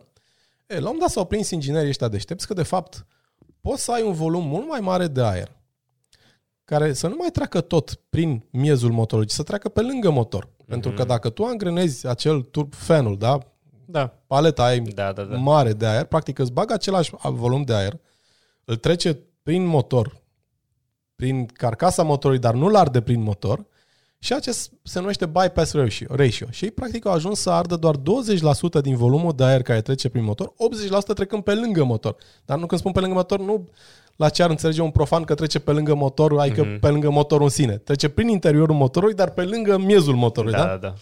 Trece prin acel cowling. Dacă te uiți din spatele unui motor de avion, vei vedea că se vede, e transparent, vezi doar niște pale, știi? Mhm. Practic. E, astfel motorul a ajuns din ce în ce mai mari, din ce în ce mai mari, din ce în ce mai mari, pentru că cu cât Cu bași- diametru din ce cu în ce mai diametru, da, cu diametru din ce în ce mai mare, pentru că cu, cu cât bași mai mult aer pe care îl treci fără să-l arzi, cu atât este mai economic motorul. Oh. Boeing a fost făcut în anii 50, Boeing 737. Și au aripa mult mai jos. Dacă tu uiți între un 737 și un Airbus A320, care sunt mari concurenți, Mhm. Airbusul este mult mai înalt. Deci eu trec aproape prin, în picioare pe sub Airbus, trebuie doar să mă plec un pic sub burta lui, pe sub Boeing trebuie să mă las în genunchi să trec. Este mult mai jos. Da, Ei n-au mai avut loc să pună motorul sub avion. Și atunci l-au scos mai în față, da. L-au urcat Asta este un alt... uh, și, da, da, da. e, și acest domn care Asta e spunea altă when the steel consecință, has da. been cut, a spus, băi, s-a ajuns într-o fază a avionului, din considerent evident, de Mhm. economie, să nu mai certifici pilot, să nu mai denumești alt avion. Hai să zice, am încercat să băgăm sub un avion un motor care nu mai încăpea sub avionul ăla. Și Da. nu putem noi, programatorii, să facem să zboare Absolut. un obiect care nu prea mai poate să zboare. Au debalansat uh, aircraft-ul Da. și angle of attack trebuia să fie schimbat în mod natural, dar în Și- același timp și senzoria aia trebuia să fie... Și au găsit o soluție de Asta e software că- care să dea un impuls în radar, în, Da. în profundor, pardon, așa, și să uh, în stabilizator și să de acolo să dai nosul, uh, nasul avionului mai sus sau mai jos, da? Asta se întâmplă Soft. când uh, vrei să împingi hardware-ul. Că asta, Da. până la urmă, la hardware, de multe ori nu vrem să mai uh, atingem hardware-ul pentru că na, acolo Costă. costă. Da. Mhm. Și atunci vrei să faci totul din soft, știi? Și asta e, na, Tesla, asta e value proposition la Tesla. Da. Ei schimbă și fac mașina eficientă la 5 ani după ce ai cumpărat-o, ceea ce e insane când te gândești Da, la da, chestia da, asta da. că o faci uh, over the air sau alte chestii de genul ăsta. Da. Dar uh, nu vrem să plictisim prea mult uh, Cu multă populația. tehnologie. Oricum, foarte interesant. uh, Mi-a plăcut foarte mult partea asta, că partea asta inginerească este super, uh, super awesome. Și nu așa, prea când te găsești gândești. oameni cu care să vorbești și pe care să-i întrebi despre chestia asta. Da, e, Exact. E mai ușor cu pixul pe hârtie în lumea mea. Da. Mai rar un pilot în studio, primul pilot în studio și o să-ți acceptăm o invitația. Da, Dacă mulțumesc. vrei, venim cu Mergem, toată... Luăm GoPro, reluăm tot și Luăm ne uităm totul, la venim avion, cu totul noi la Cluj la tine și facem da. acolo. Nu la fix. mine, e la alții, dar mergem. Îi rugăm frumos. Mulțumim Punem o mult, masă Mihai. Pe, Mulțumesc și eu. pe, pe pajiște acolo și dăm drumul și cu Da. avioanele pe deasupra. Da. Ne bucurăm foarte mult că ai fost aici. Sunt Și eu vă mulțumesc. Suntem M-am distrat. A încântați. fost o zi A, bună. a fost o discuție foarte interesantă. Nu uitați, un like, un subscribe. sigur. Ascultă Arca. La revedere! Salut, pa!